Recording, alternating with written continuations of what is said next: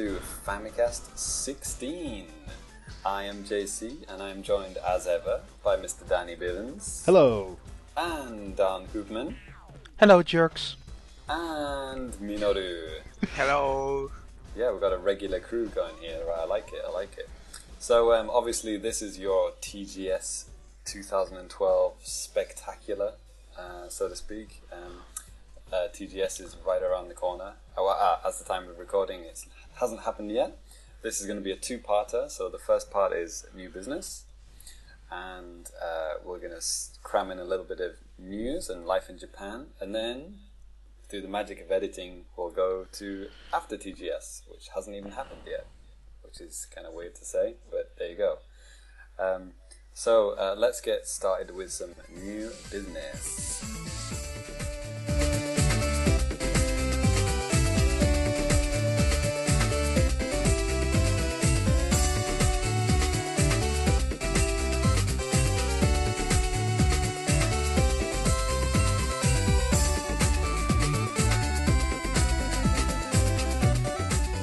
Okay, so Dan, why do you start us off? And to make it a little bit different, I thought I'd introduce a new little feature here.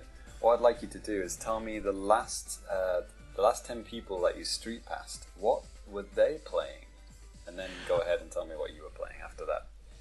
Okay, so the 10 people that lost Street Pass is from my European 3DS and is still back from Gamescom since I didn't have any opportunity since the, to meet people with a 3DS. So, um, first we have Mike from Germany. He was playing Theatrhythm Final Fantasy. Then we have Sold Out from Belgium. He was playing the Mario and Sonic Virtual Card album. I d- don't know why really. Um, I know that one. My when I told you about my little cousins, you know, that was the Yeah. thing that they were really into. Yeah, I know what that is. yeah, you can get all the big cards really quick by just using play coins. So. Right, right. Um, Matisse from Germany was playing New Super Mario Bros. 2, unsurprisingly enough. Um, Imnaka from the UK was use, was playing Harvest Moon and Tale of Two Towns. Um, Juice from the UK was playing Trip World on the Virtual Console. Um, then I met a guy who called himself Chiboko, who played Culture Bit. Um, then there was a guy called Dre who played uh, Sonic Generations. Um, another guy, both are from Germany. This, this is a guy called Jules. He was playing Photo Dojo on DSiWare. Huh, Um, Photo Dojo. Blast yeah. Blast. uh, Tammy from Switzerland was playing Mario Party DS, which is a fun multiplayer title still. Um, supports four-player download play, so all the good for it. Um, and then finally is Nico from France, who was playing Pokemon Heart Gold. Cool. You got a whole collection of Europeans there. Yep, and a Japanese guy. Nice. Cool. So, what have you been playing, Dan? Um, so there hasn't been out much retail wise. I mostly have been playing like um, eShop stuff. Um, most more recently, I've been playing like uh, Club Nintendo Picross, which is an exclusive uh, downloadable title. If you pay 80 points on Club Nintendo for a download code, and what it is, it's basically Picross E, uh, but instead of the regular puzzles, it has um, various Mario themed puzzles as well as like a few Animal Crossing ones. Huh. Cool. And so you start with the regular lineup of, as you would with the first Picross E. So you first have some introductory puzzles, then you go from 10 to 10, 10 by 10, then uh, 15 by 15, and then you wrap it up to a massive one by 85 by 85. Jesus. I've never actually played a 2D Picross game. I've only ever played Picross 3D. Well, if you have a Club Nintendo account and a point to spare, I suggest you pick this one up. Um, 80 coins, right? 80 points, yeah. Um, it has around 90 puzzles. So for for a freebie, it's a good value. Nice. Um, so I've been putting a few hours into that. It's actually Um, called Club Nintendo Picross, right? That's what the, the app is called, the game is called. Um, the the previous two Picross E and Picross E2 are actually not published by Nintendo. Those are published by the guys who invented um, Picross by Jupiter. Um, they also also published themselves here in Europe, which is surprising. Um, but uh, Club Nintendo Picross is indeed published by them and Nintendo, and it is a Club Nintendo freebie. Nice. So th- it's something you can get into if you have a Japanese 3DS and account an, an account and the way to uh, um, cash in those points. Um, secondly, I've been playing another Arkwise system games. Uh, no, it, it they ain't- they're getting the toll out of me. Um, I've been playing Hungry Burger, which is their newest endeavor on the eShop download system. Oh, Has this got anything to do with Burger Time Deluxe? Absolutely not. Okay, just checking. um, well, yes and no. You make um, various burgers, and the ingredients fall from the sky, and you have to land them on a plate, and you have to include like certain ingredients to complete a certain burger, and then f- you get a, a giant stack of um, ingredients which you have to keep in balance, and then put the the other half of the bun up the top. Um, So it's just like real life. That's how I make burgers anyway. But uh, it's it's kind of ridiculous. They have this. Um, if you do it right for a little while, they have this hyper time where nothing falls off, and you have to like collect as much ingredients within like ten seconds without any punishment. Um, so it is a weird little game. It's only like controlled with the control stick, and that's it. It's all about your balance. And then you have a level for 60 seconds, and you go back and go to the next one. So it's very quick action. It's also very easy to fail if you like if the ingredients fall off long, once or twice. You're losing tons of time. So it's better than to start off all from the right from the beginning instead of making it work at the very last second. Just to confirm, this is a 3DS eShop game, right? Not a DS. Yeah, yeah. It's it's it's uh, 300 yen. Okay. So you haven't been punished too much by your new Captain eShop status of buying crap. It, it, it isn't really crap. It's more like the fact that they're using all the same music again from like the other Arkwise system games. Like they're using the same music that you hear in those Okiraku or Family games. Oh god. Okay. Even even like the title screen on the on the 3DS, it's like the exact same opening music for fam- for the Family games. Oh, I remember there was like a Wii publisher that did that. Like the horrible publisher that made things like Ninjabread Man or something like that. Like all of their games would have the same menus and the same music. It, it, it it's it's like it's like that but half decent. Okay. Sorry to bring Ninjabread Man up, by the way. Yeah, That's yeah, it's okay. Horrible thing The- to the- say. the the the, ga- the game itself is fine. The music itself becomes irritating now. Like I don't want to buy a single Arkwire system games again that has that music. Yeah, they should take Um, a page out of Nintendo's book and do all new music with every new Super Mario Brothers game. Am I right?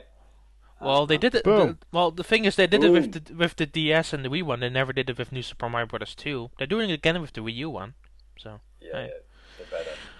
You can only copy and paste so many times. yeah. So those were like the two the two little bits I've played, and then the the big one is um, Rhythm Hu- Hunter HarmoKnight. yeah, Um, this is the big one, right? We all, yeah, we all it- played the demo last episode, right? So um, you downloaded the, the full thing pretty much the day it came out. Yeah. Um. So for me, that was three o'clock in the morning on Wednesday. I was like, I want to download this this game, so I did. And it's, it's uh, quite a hefty hefty price, isn't it, for an eShop game? Yeah, eighteen bucks or uh, one thousand eight hundred yen. Yikes! So is it worth it? Yes and no. Um, it, it's kind of a twofold. Uh, the game itself is definitely worth the, ex- the worth the experience and the price because um, it's it's insanely fun to play. It's insanely addictive. Um, you can go back for your score and all that good stuff. Um, however, if you're going for the main campaign itself and you're not really caring about any like score tag stuff, um, you'll be done within five hours. Well, that's not too bad, I guess. Oh, for 1800 yen. For 1800 yen, it's like that's a bit ha- bit arrogant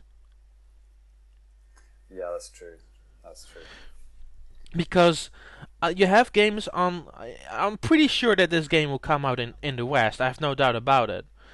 But if you ha- look at games that are currently out on both the Japanese and the European eShop, like in Japan you have like um, Denpaningen, or you have on in Europe and America you have game games like Mutant Mudds or Mighty Switch Force. Those are less money but more value. I think I put into the original Ningen around so, around 20 hours, and that was a 700 yen download. That. And with Mutant Mudds, I put like eight hours into it, and that was like eight bucks.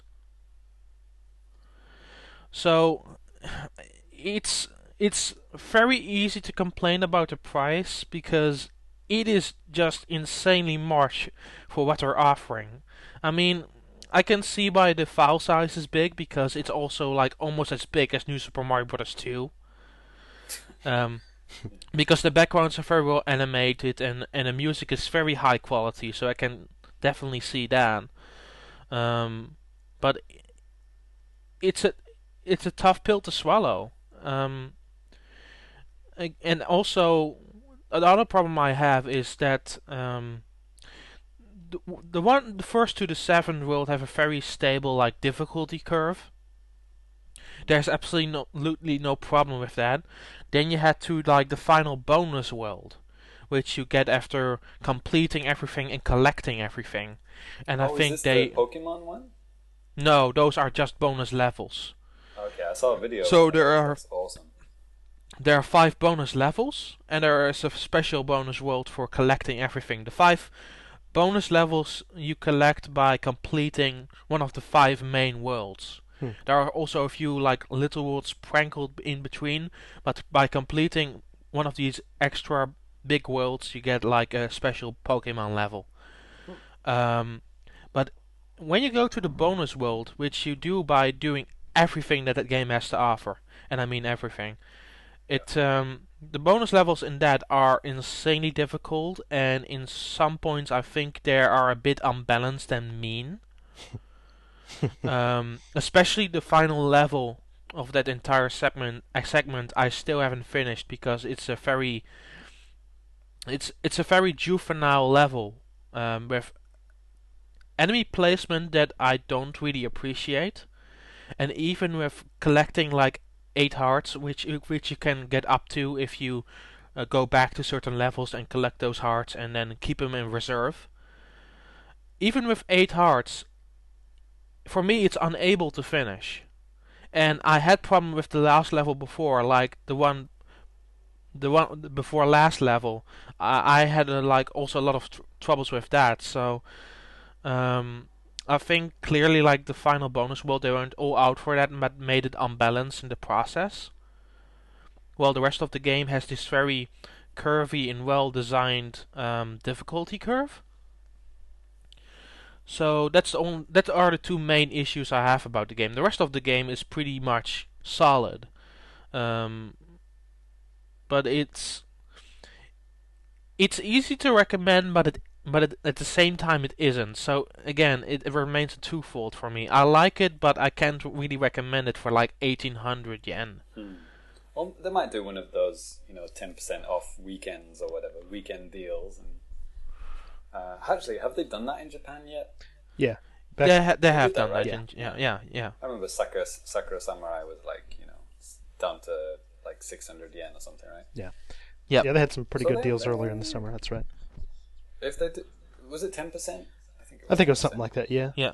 So if if they take ten percent off that, yeah, I could see that being more tempting for more people. But one thousand eight hundred, yeah, that's pushing the boundaries of a of an eShop game. Isn't it? if, like you said, only five hours of main play. Yeah. I, I, I mean, again, it's worth experiencing, but I, I can't say for how much. Um, because in my mind, I had a good time with it, but I just think that 8300 is a bit too arro- arrogant. Um, even if you put like the Game Freak stamp on it, and really considering that their last few original games like Pulseman and Drill Dozer didn't sell all too well, you would think that they would keep the cost down. Um, but they didn't, which um, kind of disappoints me. So Danny, you must have been playing this game as well, right? It's a it's a rhythm action game. Come on. Yeah, I played a little bit. I haven't played nearly as much as Don, maybe only for like an hour or so. So, um, yeah, I'm not very far. Okay. you don't want to talk about I it. I don't really have much to say. I mean, other than yeah, I, I kind of agree with what little bit I've played. I mean, 1800 does seem a bit steep for what it is. I mean, it's really well put together and it's it's fun, but God, it's a little expensive. And then just knowing that I don't have really too much more time left with it isn't really encouraging. I mean, if you do a straight conversion, this is like over twenty dollars, right? Yeah, base pretty much. Is, So yeah. I, I can't imagine this being twenty dollars no. on, the, on the American. No, I, I would guess they'd probably kick it down to like maybe 15 or something, because that seems a little bit more Yeah. not out of like your psychological barrier of like a downloadable the, the title. Top, uh, I WiiWare think if it would ever come to Europe, it would be a bigger problem because I don't know if you agree, J- James, but Europeans are very reluctant on price. Yeah, I mean the top things you see in WiiWare, they're like one thousand five hundred points, right? They're the, Yeah. that's the top. I, I don't think there are many or any WiiWare games that are over that price. But uh, No. then again, they're all less than forty megabytes, so probably they shouldn't be more than that. But yeah, it'd be interesting. Has this been confirmed, right? Like hundred percent confirmed for the West? No. Um, not No. really. But uh, if if it comes to the West, I I just can't imagine them like s- saying gamers paying twenty bucks for it. I can't see them paying twenty euros to go to the eShop and download this very big game that actually just offers five hours of content. Yeah, well, if, especially if they've just bought New Super Mario Brothers 2 and feel ripped off spending 40 euros on it. yeah, or fifty. Some stores sell it even for fifty. God. Jesus Christ. Okay, so uh, so Danny, what have you been playing then? If uh, you haven't been playing much of HarmoKnight, yeah, well, actually, for the past couple of weeks, I've been actually a little bit busy, but what little bit I have been playing have been divided up between two games, but I'm going to talk about mainly one of those here. Uh, that's Kirby's Epic Yarn. Um, uh, backlog. Right? Yeah, my backlog. Uh, we have an ongoing segment right now on the site. Uh, I talked about it previously. The Great Pre Wii U backlog saga. It's probably not on the top, you know, with the TSIs, like those little pictures and stuff on the front page, because it's got pushed back due to all sorts of crazy stuff happening. But at any rate, I'm I'm still trying to knock out, you know, a majority of my backlog from there, and that, that was the next thing on my list. And um, you know, I, I've been hearing about this game for like the past couple of years, you know, since it came out, and I've wanted to buy it, and I found it for cheap. I think I bought it off of Andy Goergen for like ridiculously cheap, like probably less than like twenty bucks shipped here to Japan. Thanks, Andy. Yeah, thanks. I'm selling it for thirty. No, um, no, but I, I've been really enjoying it quite a bit. It's the style is great, and you know, it, it's just a lot of fun. Sometimes it does feel a little bit too easy, and that can be a little, bit annoying sometimes. But I mean, it is kind of good because then I don't have to really worry about getting frustrated like I maybe I would with some other games, like maybe you know Rhythm Hunter or something. but yeah, I mean, there's really not much for me to say. I've only beat like the first three or four worlds, so I'm not Oh, like okay. yeah, I'm not like super far, but uh, Well, I, I'm only a little bit further than you, uh, okay. and uh, yeah, yeah, similar thing. Yeah, very. It's a very cute game. Oh, definitely. And uh, the look, the look of it, you gotta look. You gotta love the look. of Oh yeah? Definitely. uh, And uh, The, stitching. yeah, what I really like is you know the segments whenever you're like maybe some kind of like a vehicle or something like that. Those are always like a ton of fun.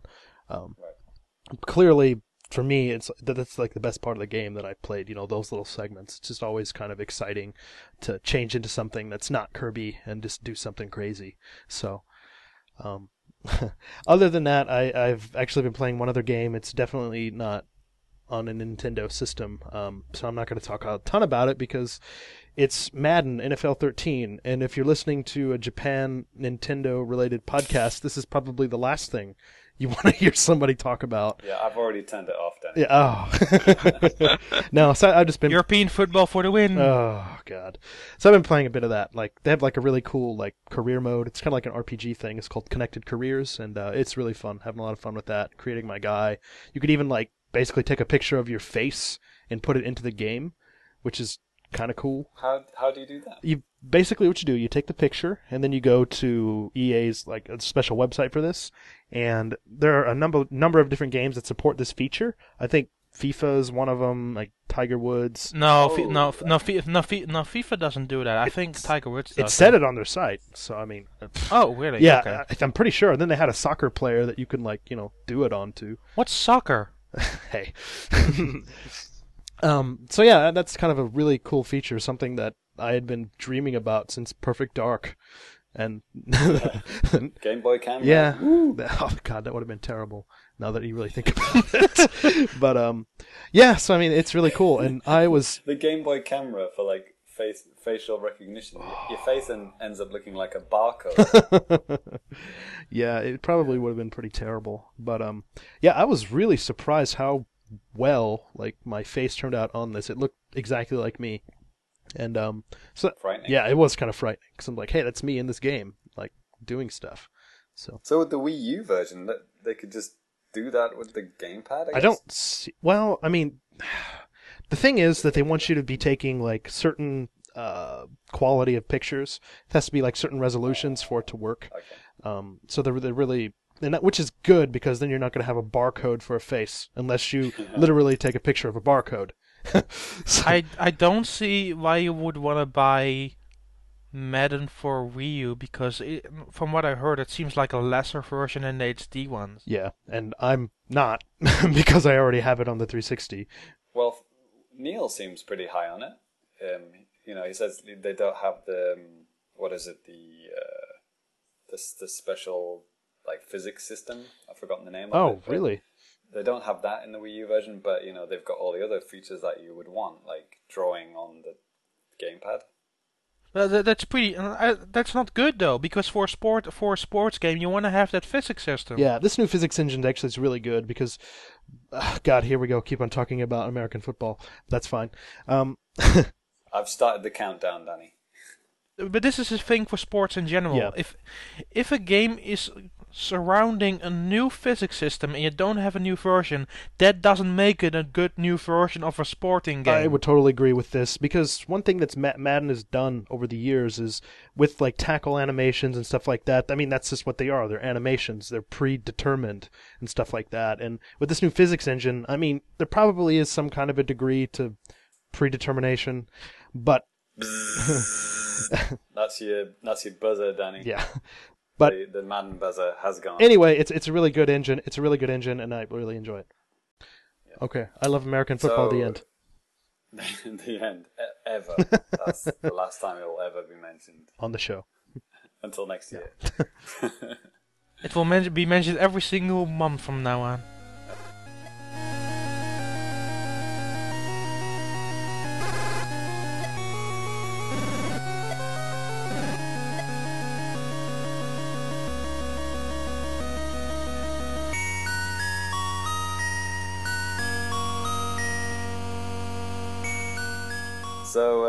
Minoru, Okay. um, you, you like kind of stealthily hiding in the background, don't you? And then pouncing with your new business when Uh-huh. called upon. Uh-huh. So, Well, uh, first, uh, shall I talk about uh, mm, uh, the games that uh, Street Pass people are playing? yeah, yeah, go ahead. Oh, Danny, you didn't tell us what uh, yours were. You didn't prompt me. Hey, Danny, what are the people that use Street Pass? What are they playing? Um, well, first of all, everyone that I street pass is from Saitama. Big surprise. From your town. Probably. From your street. yeah, for like the past two weeks, one street pass. Okay. Okay. Anyways, um, Hayato from Saitama has been playing New Super Mario. You don't need to say their names. Just, just tell, say the I names. did. Fine. I did. Come on. Okay. Um, well, we have a couple guys actually playing New Super Mario Brothers 2. Um, another guy is playing Dragon Quest uh, Monsters, Dragon Quest Monsters Terry's Wonderland 3D. Uh, we got Biohazard Revelations. Somebody's doing the eShop Pokemon Black 2. and Nintendogs plus Cats, Taiko Drum Master, and the latest Bravely Default demo. Huh. Interesting. And then one Cool. guy who had a weird mystery picture that I wasn't paying attention to when I was actually going through the text. And then I can't click on him and find out more information about the game. But that's weird. Yeah. Some, well, some games don't seem to have that data, do they? They just got the icon for whatever reason. There you go. Okay, so Minoru, uh, why do you tell us uh, your Street Pass people? Okay, uh, the first guy uh, played New Super Mario Bros. 2, and and uh, three guys played Monster Hunter 3 uh, Tri G, and there's a guy uh, who played um, Dragon Quest X Street Pass application, Nice. and there are two uh, girls who played a new Love Plus. Hmm. Yeah, and Girls? yes, and and and their message are were identical. So I guess uh, maybe one mm, there was a girl who was uh, uh, who had uh, two systems at the same time. That is mental. yeah. Well, that's that's possible with the 3DS XL and a regular 3DS. Mhm, yeah, and actually, uh, I I did so once. yeah. I was going to say, Minoru, you have two 3DSs now, don't you? And you do double Street Passes. Yes. That that's Love Plus reminds me of something. Uh, yeah. Konami still Konami still hasn't released like the patches for that game, right? They, I just read something today. They're releasing something, some kind of patch or something. Yes. The pervert patch? Th- th- They they they announced like two patches because that game the the, the current version of Plus, Love Plus is glitched as hell. Mm, Yeah. So uh, they said we're gonna do two separate patches, guys, because we fucked up twice. and uh, they still haven't released one. So there you go. I think if I remember correctly, they released uh, the second one today. Yes. I'm looking at it right now. Okay. Well, Okay. on insidegames.jp. But yes, The patch? yes. Information about the patch, not actually the patch itself. With the headline, Attention Perverts. That's what drew me in. the patch is coming. Yeah, that's that's why Danny has it on his RSS. Okay, sorry, Minoru. Yeah. Sorry. Go ahead. Okay, and and there's a guy who played uh, Swap Note and uh, Samurai Warriors Chronicles Second. And the Uh, last Damn it! I still want that game. Yeah, and the last one mm, played eShop, but actually it's my another 3DS yeah. Minoru past Minoru. Yeah. Best friends. So you've been playing on the eShop? Is yeah. new business? Yes. I downloaded a Japan exclusive 3DS virtual console title, Kaeru no Tame ni Kane wa Naru, uh, which I will translate as For the Frogs the Bell Tolls. I have a feeling somebody made fun of that on RFN or something. Yeah, right, yeah. Yeah, yeah, yeah. Well, here you go. Exclusive on the Famicast. Yes, and uh, it's an RPG developed by Nintendo and Intelligent Systems, and it was originally released in 1992 for Game Boy. And actually, I've heard many good things about it, so I got it. And uh, I have lots of things to talk about it. Okay, uh, first, uh, in this game, you control the Prince of uh, Sablé Kingdom, and you have an old friend slash rival, the Prince of Custard Kingdom. There's another kingdom, Millefeuille Kingdom, which is invaded by a kind of Satan at the beginning of the game. Millefeuille. Yeah, Millefeuille, yes. The, uh, the layered cake. Yes. and as a matter of course, uh, Princess Tiramisu was captured. I can see where this is going. yeah. and she's of course very beautiful. So the two princes start to rescue her in competition. And the story starts like that. Uh, you know, uh, many names come from sweets. so I named the, the Prince of Sablé Kingdom, the protagonist, um, Princess Macaroon.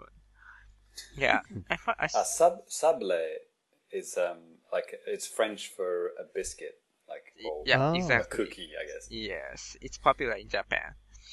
And, Sable. yeah, and I soon found the Guillaume will get it. yeah. And I soon found this name, um, Princess Macaroon, uh, fits really well, as if it was predetermined. and uh, since he's a prince, he's very rich. And I guess this is the only video game ever in which your money is maxed out like 999 from the beginning. because he's a prince. and Right, right. yeah, and he often tried to settle pro- settle problems with money. And unlike old-fashioned JRPGs, the protagonist is very, very talkative, and everyone knows he's a prince. So he behaves as a prince, and many people try to get some money from him. yeah, and as you may have noticed, uh, the atmosphere is not so serious, but pretty light and comical. Yeah, for example, you will go to a toy company named Nintendo to get an item called Power Gloves. Yeah, yeah, like Which break immediately as soon as you put them on. Actually, it doesn't. yeah, but anyway, uh, you will find tons of references and parodies if you lived in Japan back then. Yeah, for instance, you will see a guy saying like, I'm an advertising copywriter, but now I'm into digging up buried gold treasure. Uh, do you guys happen to know who was referred to here? no. I got, no- I got nothing. No idea. No? Okay, uh, it's Shigesato Itoi, the creator of Earthbound series. Huh. Yeah, Huh. yeah. Back then, he was really into digging up um, mm, buried gold of the Tokugawa family, and that, yeah, it's true. He's a gold digger, but like, you know, the actual Literally. meaning of that word. Yeah, He's a gold digger. yeah, and he dug a ridiculously huge hollow in Japan. so, yeah, and uh, there seems to be a fan translation of this game. Yes. Mm, But yeah, but I wonder how these cultural things were treated. Who knows? Yeah. I don't know. Yeah, sometimes there's no way. I mean, if they do it lit- like a literal translation, how you have to know about Japanese culture for that. So it's Uh-huh. yeah hard to do. Yeah. And also to do a, a cultural reference from the West from that time would Uh-huh. quite hard as well, wouldn't it? Yeah. If you did it in, you know, 2012. Yeah, Yeah. Kind of think back to the 90s, you know, you'd have to put like Fresh Prince of Bel Air references in or something. yeah. I, actually, you know, like in the what 90s, 80s, stuff like that. You know, Crayon Shin-chan. Um, they brought that to America like about six years ago. No. But way.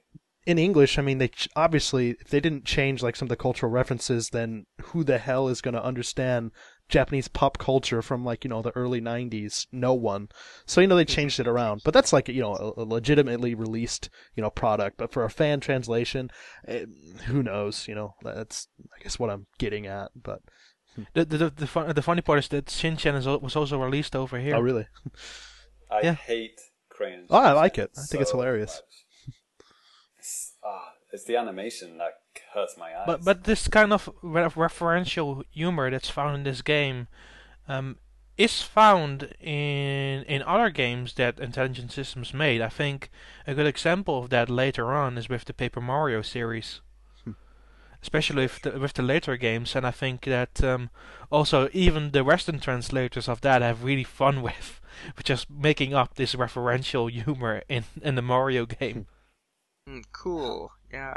Uh, by the way, uh, one of the features that makes this game unique is uh, metamorphosis mechanics. Mm.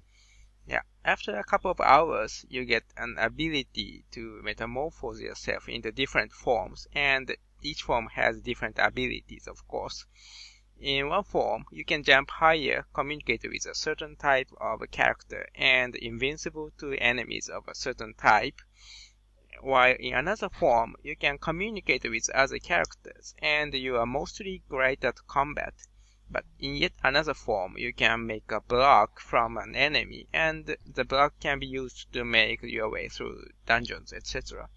So, uh, like this, uh, each form differs in platforming, combat, and communication abilities. And this metamorphosis mechanics is also essential to the story as well as gameplay.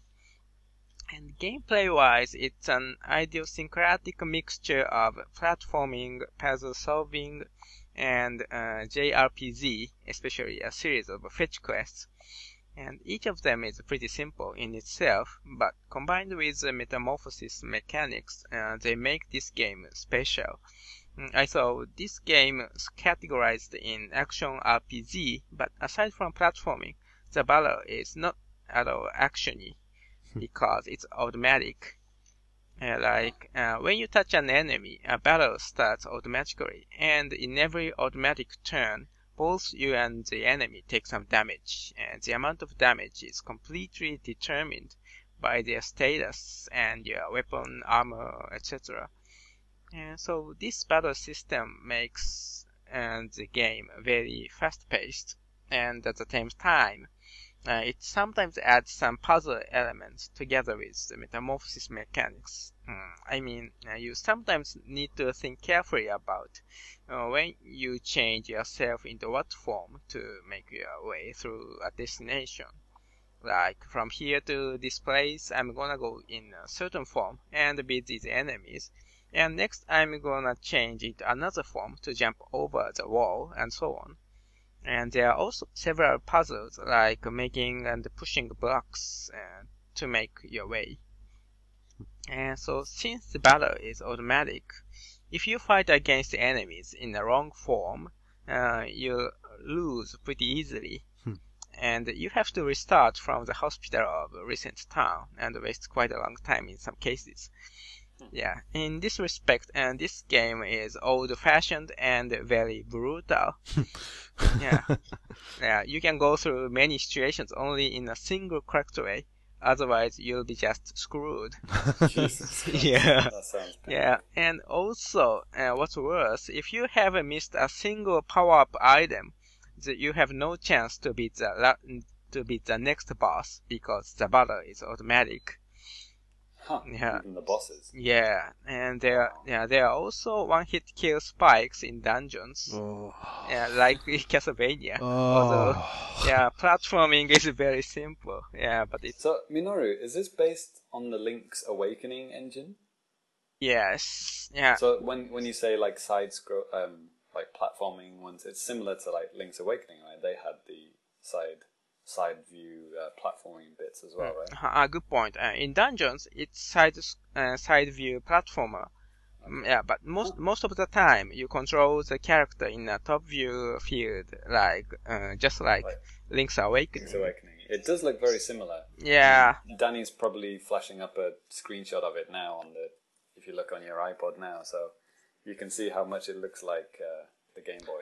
yeah, yeah. Seemingly they developed this game using uh, that engine. Yeah. And actually, uh, one of the characters and soundtracks of this game make cameo appearances in Link's Awakening. Mhm. Nice. Yeah, so Well, Link's Awakening already has plenty of cameo appearances. so Yeah. it's- it's And it's it's interesting to note too. I mean, yes, I mean there are so many simulators between this and you know Link's Awakening, but I mean this is before this came out well before, well at least a couple years before Link's Awakening. yes, So yes, yeah, I, I thought that was really interesting to find out, and I think like I was looking on the Wikipedia page, uh, like maybe like somebody like the producer or something was maybe the same or something like that, or I don't know. I mean, there were some like similar faces that were working, you know, with like the same two games, and so that was pretty interesting. I thought. yeah. So uh, it uh, uh, looks like uh, uh, Link's Awakening, mm, but unlike it, uh, you have little room to explore the world because this game is very linear. Mm, but at the same uh, but but at the expense of open world exploration, uh, it puts greater emphasis on story. And uh, the story was written by Yoshio Sakamoto, uh, the director of WarioWare series Mhm. and the recent Metroid games. And actually, uh, there's an impressive moment that strongly reminded me of Zero Mission. Yeah, I don't want to spoil it here, uh, but uh, I think the story and the writing are generally pretty good. Although from time to time, mm, like Metroid Other M, I just saw cutscenes and I wished I could actively participate, uh, even in the slightest way, like just move the prince. Yeah, but aside from this problem, uh, storytelling is very good. And mm, it has quite a surprise ending. Yeah, as far as I know, mm, this is the most surprising ending next to mm, Ghost Trick. And here's the point. Uh, just like Ghost Trick, mm, gameplay, especially the metamorphosis mechanics, is closely interrelated to the entire story. And of course, I don't want to spoil it here, uh, but Huh. yeah, but I think So, mm, Minoru, if you had to give it a score, if you were reviewing it for a Hmm. Nintendo World Report, what Uh-huh. would you give it? mm, I will give it mm, eight or eight point five. Nice. Yeah. But uh, not really recommended for someone who can't speak or read Japanese. Mm, yes. Uh, uh, no, no, no, no, no. Uh, I can't rec- recommend it. Yeah. Yeah. I mean, if if you can read hiragana and maybe some easy kanji, then Mhm. it's not so bad. But if you have no idea even what the hell hiragana or katakana is, then you're not gonna have a chance of being able to read. Oh, Who, Yeah, who would import yeah, a exactly. Japanese 3DS if they couldn't read any Japanese? you never know. Oh, I guess. Yeah. There, there are enough people who do who can speak Japanese at all. Yeah, well, aside from uh, cultural references, uh, the Japanese uh, in this game are pretty easy. Mhm. Yeah, Okay. Yeah. Huh. Cool. yeah, That sounds awesome. yeah, s yeah. So, um, um, uh, I think uh, this interrelationship uh, between the gameplay and and the story is why this game is memorable to many Japanese gamers. yeah. So, if it's released uh, and translated uh, in the West, I would recommend it even if you are not a JRPG fan. Cool. Awesome.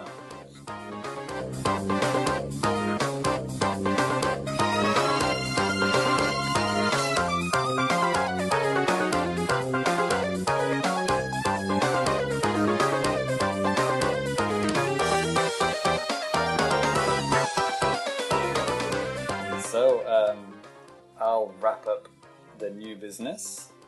Um, I don't really have much to say, but uh, I've got a little story to tell, um, which could be interesting. Um, so I, I've been mostly playing the, uh, the. Well, first of all, I finished New Super Mario Brothers 2. I got the five, the five shiny stars, so t- completely done with the single player game.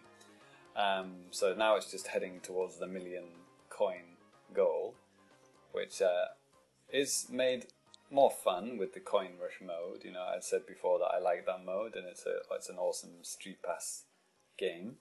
Um, even if the the million coin total doesn't get you anything, it's you know it's something to head for, and it's something to you know have a quick go of the game every day or whatever. And uh, so using the street pass street passes that I get, um, just completing those and then you know getting the coins even win or lose you still get the coins so you don't feel like you're wasting your time you know um, going through the three levels. And uh, I've noticed that people are getting better now. Um, I think like I said the first week or so people were just getting one two three thousand coins. But now I'm successfully passing 15,000 20,000 even 30,000 um, quite regularly now, so which is good for me because I get their coins. um, my best is is still uh, twenty thousand, a little bit over twenty thousand. Wow. Um, but uh, I'd like to get thirty thousand on, if possible. On I think I've I can probably do it, but I just haven't got around to it.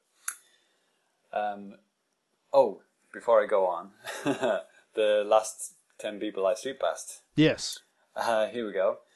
Uh, so first one, Pokemon AR Searcher, uh, Tetris on the Game Boy, Sw- uh, Swapnote, Etrian Odyssey 4, uh, the Club Nintendo Picross that Don just talked about.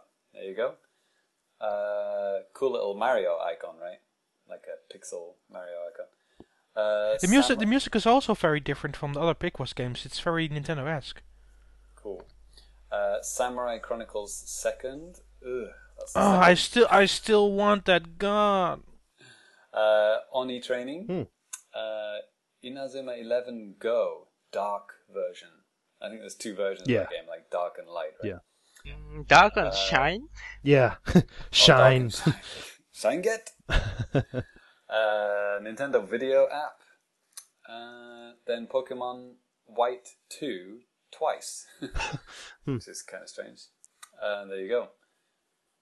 Uh, oh, talking about Nintendo Video, because obviously we don't have Street Pass TV anymore. Thank Spot God. Pass. TV. Spot Pass TV. Yeah. Um, but Nintendo Video's got some cool. Uh, we've we got the Shaun the Sheep animations that Europe have had for ages, and they've Yeah. started doing them in Japan now. I haven't been watching cool. Nintendo Video in protest, so Dude, it's so much hey, better than any of you this stuff. suck. You all suck.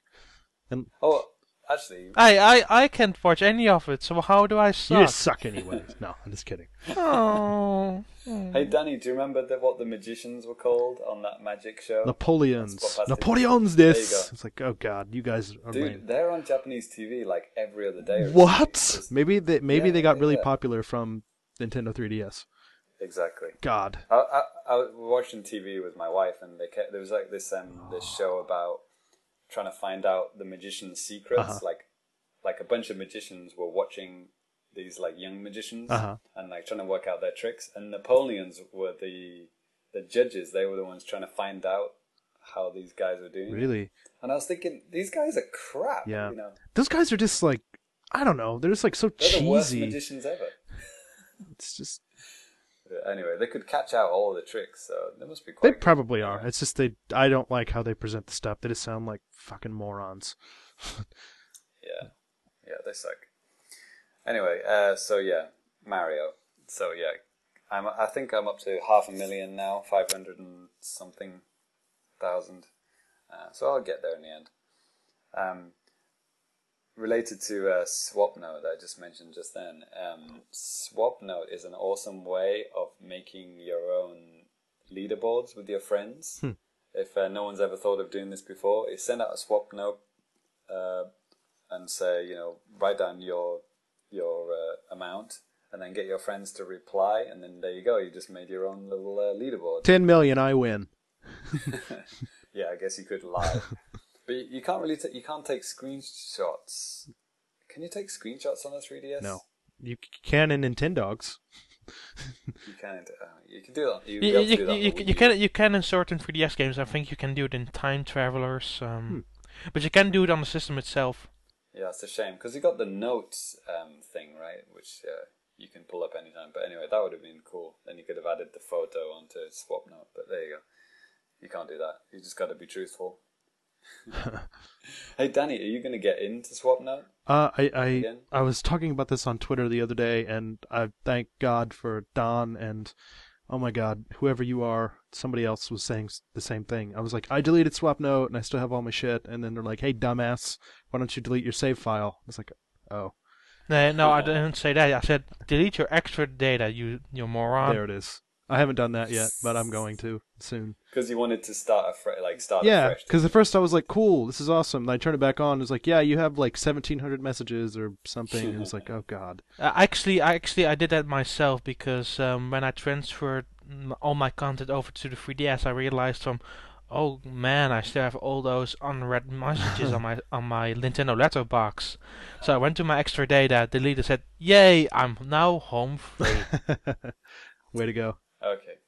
So, uh, onto my story. Um, so, obviously, I think I talked about the uh, this the Street Pass puzzles video that I did.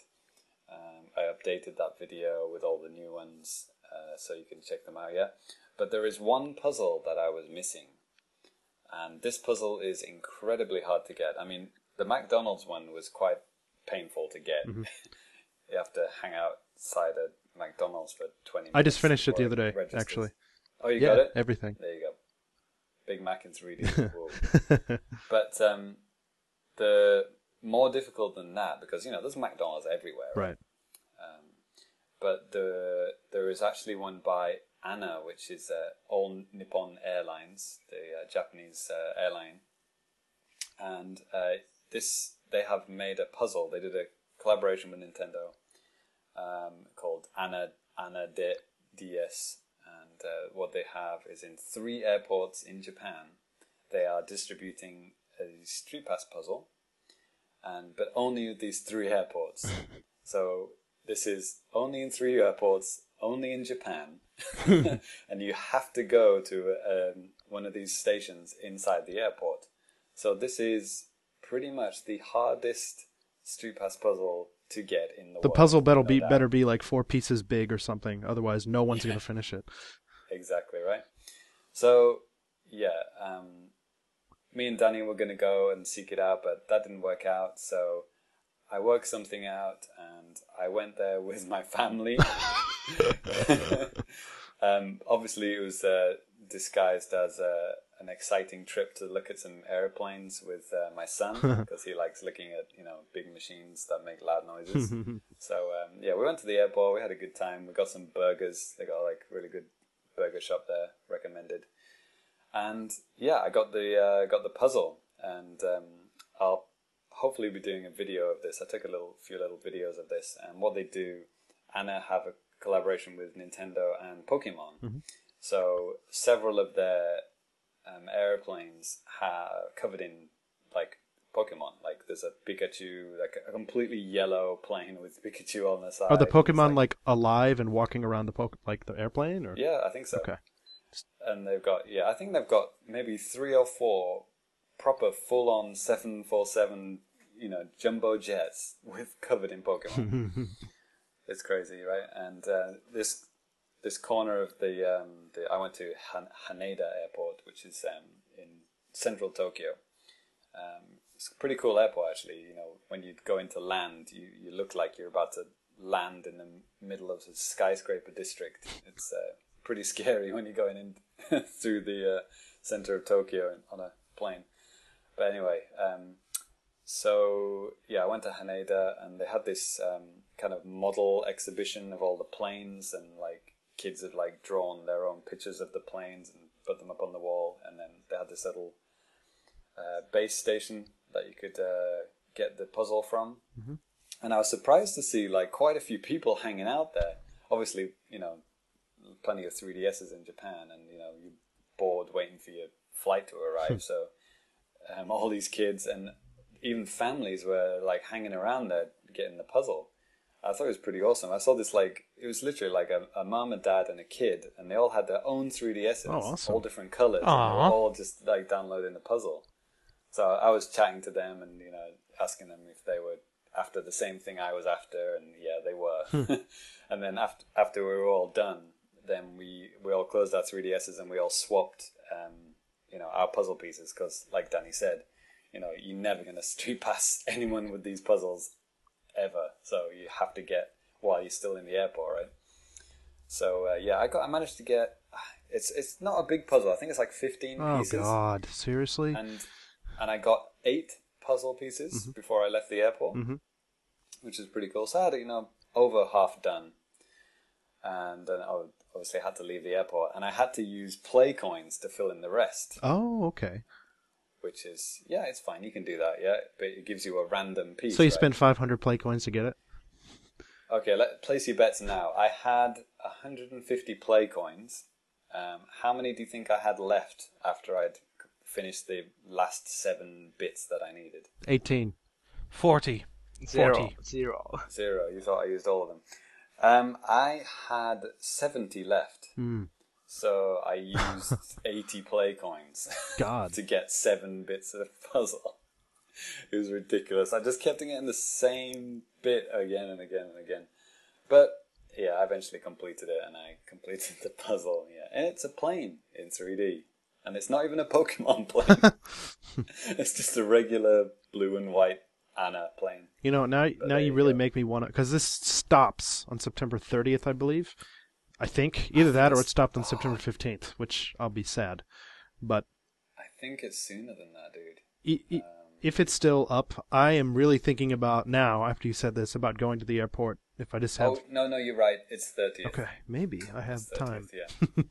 so if you're listening to this, um, if you have a Japanese 3DS, fly to Japan uh, uh, on a ANA flight.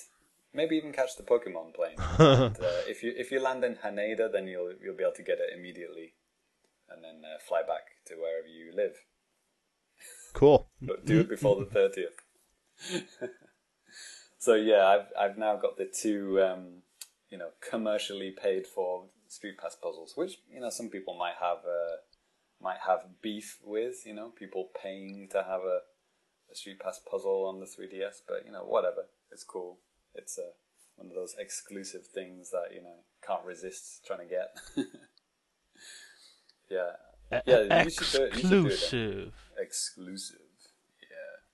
Yeah, yeah. It's really easy to find, Danny. It's uh, it's it's uh, and it's cool. It's a cool uh, cool trip to make. cool airport. So yeah, that's what I've been up to. So that wraps up the new business. So let's move on to some news, which I think pretty much anyone listening can guess what that is.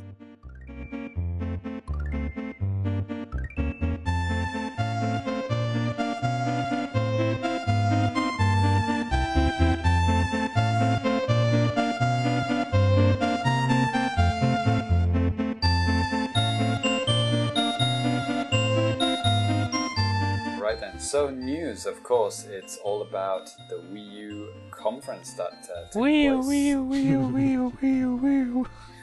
Indeed. Never going to get that picture out of my mind thinking about I- it. And if you look at your phone or you know smart device right now, you might see it on your screen. Heavy promotion of the MP4 format this episode. There you go. So um, yeah, so in Japan, uh, NCL, Nintendo of Japan, they had two Nintendo Directs or two conferences. Um, they did a Nintendo Direct, which was only 20 minutes long, and then they did one like a full 40 minute one at the exact same time as the European and American one. So it was uh, pretty busy on Nintendo World Report uh, during that time. But um, The Wii U launch presentation and Nintendo Direct Wii U preview. Yeah, so it was just us Japan guys um, uh, translating stuff from uh, Iwata as he was uh, spouting off about the Wii U, finally giving us the big details. So Japan got the big details first, you know, like seven or eight hours before the rest of the world. So um, then he let loose the price, which is uh, I think twenty six thousand for the basic pack and thirty one thousand for the premium um, which we all know by now what's in the basic, basic and premium packs, but Japan get completely screwed because we don't get Nintendo Land in the premium pack. So it's like it's the same price or Well, the more. pack is less than rest of the world. I think it's 321 500. Uh, the Japanese premium pack is more expensive than any any other country, and you don't get Nintendo Land. Yeah, I mean, if you go just with straight exchange rate, what like thirty-one thousand, thirty-two thousand, that's gonna be probably like James said, over four hundred bucks. But I mean, Yeah, you know, like we, me and James and Minoru, we make money in your in yen, so it doesn't really, you know, I'm not buying stuff in fucking American dollars, so it doesn't really matter. whatever the price is, you know, it's it's the the fact of the matter is that again, Japan does not get a pack in. Uh, we didn't get Wii Sports, and we're not getting Nintendo Land, um, but we're basically paying, you know, the same as everywhere else. Um, but there is uh, the fact that we do get an extra bundle, which uh, comes with Monster Hunter 3G HD. What's it called? HD. It's just called HD in Japan, but it's called Ultimate in Europe. right? Yes. Yeah, Europe, what's- Europe, Europe is also getting like a, an additional premium bundle with ZombiU and It's on for you, yeah. Pro There you. Controller. And America gets Black Ops 2 pack. Oh no, they No. don't. No, they just get Nintendo Land. they should have done that, but they didn't. Yeah, that would have been the perfect like trio. You know, ZombiU for Europe, uh, Monster Hunter for Japan, and then Black Ops 2 for America. But you know, Reggie hasn't got his finger out yet. but there you go. So um, yeah, the Monster Hunter pack is pretty awesome because um, even though it is like thirty-eight thousand. Yeah, it's yeah, it's almost yeah, almost thirty-nine. It's pretty expensive. So, but you do I, get. I'm um, I'm not gonna I'm not Monster- gonna lie. Um, I am still on the fence between Europe and Japan because I like Monster Hunter. So yeah, you get the Monster Hunter game, and you also get the Dragon Quest X Beta Key, which well, all premiums That packs do. that's right. Um, but you also get the Pro controller as well, which is awesome. Which I think they should do in the states. They should do a Black Ops pack with the Pro Yeah. controller. That just makes so much sense. Yeah, sense. and oh, I didn't even really think about that, but right? considering how much, yeah, that controller costs, like you know, five thousand yen roughly, that's a, not too bad of a deal. If they did it for like three, like three six three six nine or something like that, like a little bit more than the regular premium, and then you've got you know Black Ops Two and the controller, that would go down a storm in the states. Shoot, But there you actually, you know, with you, with actually taking that in consideration that you get, you know, the game and that controller, that makes me kind of think about buying that and then selling Monster Hunter.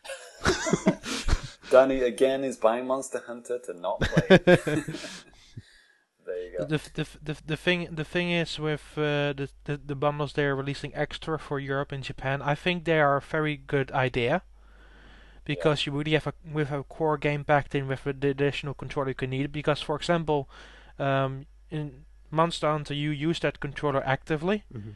and in Zombie U you can use that additional controller for like their mul- their multiplayer modes. So it's very smart for them to add that controller in those packs. The Zombie U one has the controller as well, the Pro. Mm-hmm. yeah, yeah. Awesome, awesome. That's cool. So it's just America not getting the Pro controller pack. Very strange. No, Um, but there you go. So um, Iwata also kind of it was it was a bit strange that first initial Nintendo Direct, the twenty minutes one. He was again he was recapping again stuff we already knew about Miiverse and what Well, the Wii U he, was he all said about. beforehand it wasn't going to be a Nintendo Direct. He said it's going to be just a presentation with talking about Wii U and possibly things you know. It's Right, like, okay, whatever. Then he was talking about how the Wii's catchphrase, the Wii's catchphrase was uh, "Atsumareba Wii." Mm-hmm. Is that right, Minoru? Right. Which means uh, "come together." If we come together, we or something like that. Yeah. And the Wii U's catchphrase is going to be "Atsumareba Wii U, hitori demo Wii U," which means if we come together, Wii U. But even if we play alone, it's Wii U, something like that. I think the American or the Western catchphrase was "How will you play next?" something That's like that. the that's the North American one. I, I, thi- I think I think the European one. I, I'm not sure. It's like play alone on play alone with you, play together with you. So it's similar to the Japanese one. Yeah, that makes sense, right? Um, so yeah, the um, yeah, and he was going on about you know how the gamepad will not have any delay, and it was kind of showing a little Mario you know sprite and you know explaining what uh, delay means and how it would affect games, and saying that the gamepad will not have any delay at all, which is great. But I think we already kind of knew Yeah, that. or at least but good to hear expected that. Yeah. But there was a kind of little mini like megaton type thing in that in that he talked about the memory, the system memory, how it's gonna have a gigabyte for the games, which is already a lot. And then on top of that there'll be an additional gigabyte just for the um, the system menu. Which is, you know, which is a lot, a lot.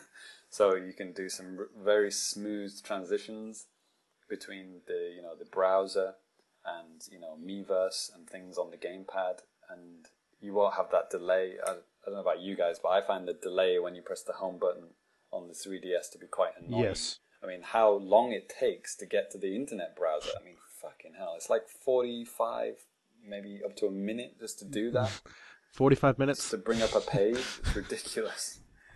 Yeah, it's like you can't just say, "Oh, I'll just kind of look for this um, secret exit." I'll just, you know, press home, click the internet button, type it in. It takes freaking ages. So on the Wii U, it's going to be pretty much instantaneous, and they talked about a nice little feature where it'll automatically put the name of the game that you're playing into the search bar, which is pretty cool. Yeah. And nice uh, you can touch. scroll the pages with uh, with the gyro in the gamepad. Yeah, well, yeah, take it or leave it with that, but there you go. But the cool thing and play it is YouTube just- a YouTube clip on your TV and continue browsing on the gamepad. Yeah, there was one little thing. I mean, Minoru, you can confirm that I understood what um, Iwata said, but um, he said something about that you can display a different image on the TV when playing games, so that even when you're um, in the room, you can play a game on the gamepad and have something else on the TV, like another game on the TV. It sounded like he was talking about two games at the same time, like different games. Another game? Really? Yeah. Oh. So- no, he he didn't talk about that. I'm pretty sure. Okay. Yeah, maybe I maybe I missed. It He talked about an other image on the TV and an other image on the gamepad. Like you can do something else with your TV while somebody is busy with the gamepad. Oh, I remember now. He put a YouTube video on the TV, and on the Mm-hmm. Well, gamepad well, that's was- that's possible in the, with the multitasking in the browser. So Yeah, I think it meant it basically, basically, I, I'll I have to explain it for people who don't know. So basically, you t- tap on a YouTube video, it will start both on the gamepad and on the television. Um, in the bar underneath the YouTube video or any HTML player for that fashion, it will say move over to t- move over to TV, and then it will make like this little um, just with the information of of the video playing and how far it is, so you can still scroll it through the video. But the the other half of the gamepad screen will be continue to be used uh, to browse on the internet. Yeah, it's it's kind of what I do with. Um, I connect my computer to the TV sometimes, and I, I can I watch some streaming video on the TV, and I'm still browsing um, in a different window on the computer. So it's, I guess it's kind of like that. And they do have tabs, uh, tab system as well. Um, so you can you you don't have to have just one page at one time, which is uh, It, cool. it, it, it should work well, well enough. It's based on WebKit, which is the same as Chrome. Yeah, yeah, yeah. I think we we just put an article up about that. So um, yeah, go to the site and you'll be able to read all the details about it. Um, so is there anything else that Japan doesn't get in any of these things? I mean, we get all the the wires and the chargers and everything in the premium. Was the the um the sensor bar? Do we get the sensor bar in Japan? No, you Japan doesn't get the sensor bar. Yeah, which confused me at first because I, I thought like you needed it for the gamepad, but apparently not because you know some countries don't get it. So um, it's, I guess it's just for the the backwards compatibility, which is ki- kind of a confusing message. It's like here's a sensor bar, but you know you need another controller if you want to use this. You don't really need it if you're just using the gamepad. It's, um, Well, I I reckon that most people who have already ha- that most people who will buy Wii will already have a, had a Wii. Um, considering how many Wii remotes there are out there in the world right now. Yeah, yeah, yeah, yeah. yeah I, I know, I know, I know. I understand the the concept. You know, I mean, I've heard some very annoying conversations on uh, other podcasts. You know, multi-format podcasts where they're talking about you know, you know, buying other controllers and stuff. It's like, dude, there's like 160 million Wiimotes in the world. You know, people do not need to. I have buy five of them. yeah. I have that's- six of them. Yeah, yeah, yeah. So that's not that's not the point. It's like why would you put a in a, a sensor bar um, in the pack? You know, it's kind of like just don't put it in. You know, what's the point? You know, if you if you got a Wii, you've got a sensor bar. So why put it in with the Wii U, which doesn't even need it? Yeah.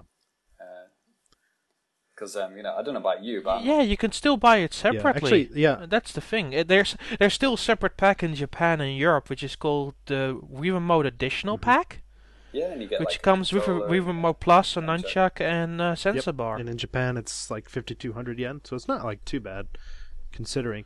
I think the same price, same price in Europe, like yeah, 50 'cause I mean, bucks, 50 considering euros. the controller by itself, the Wii remote by itself is like 38, you know, 100, and the other one's like, you know, about 18. Yeah. And the sensor bar is God knows how much.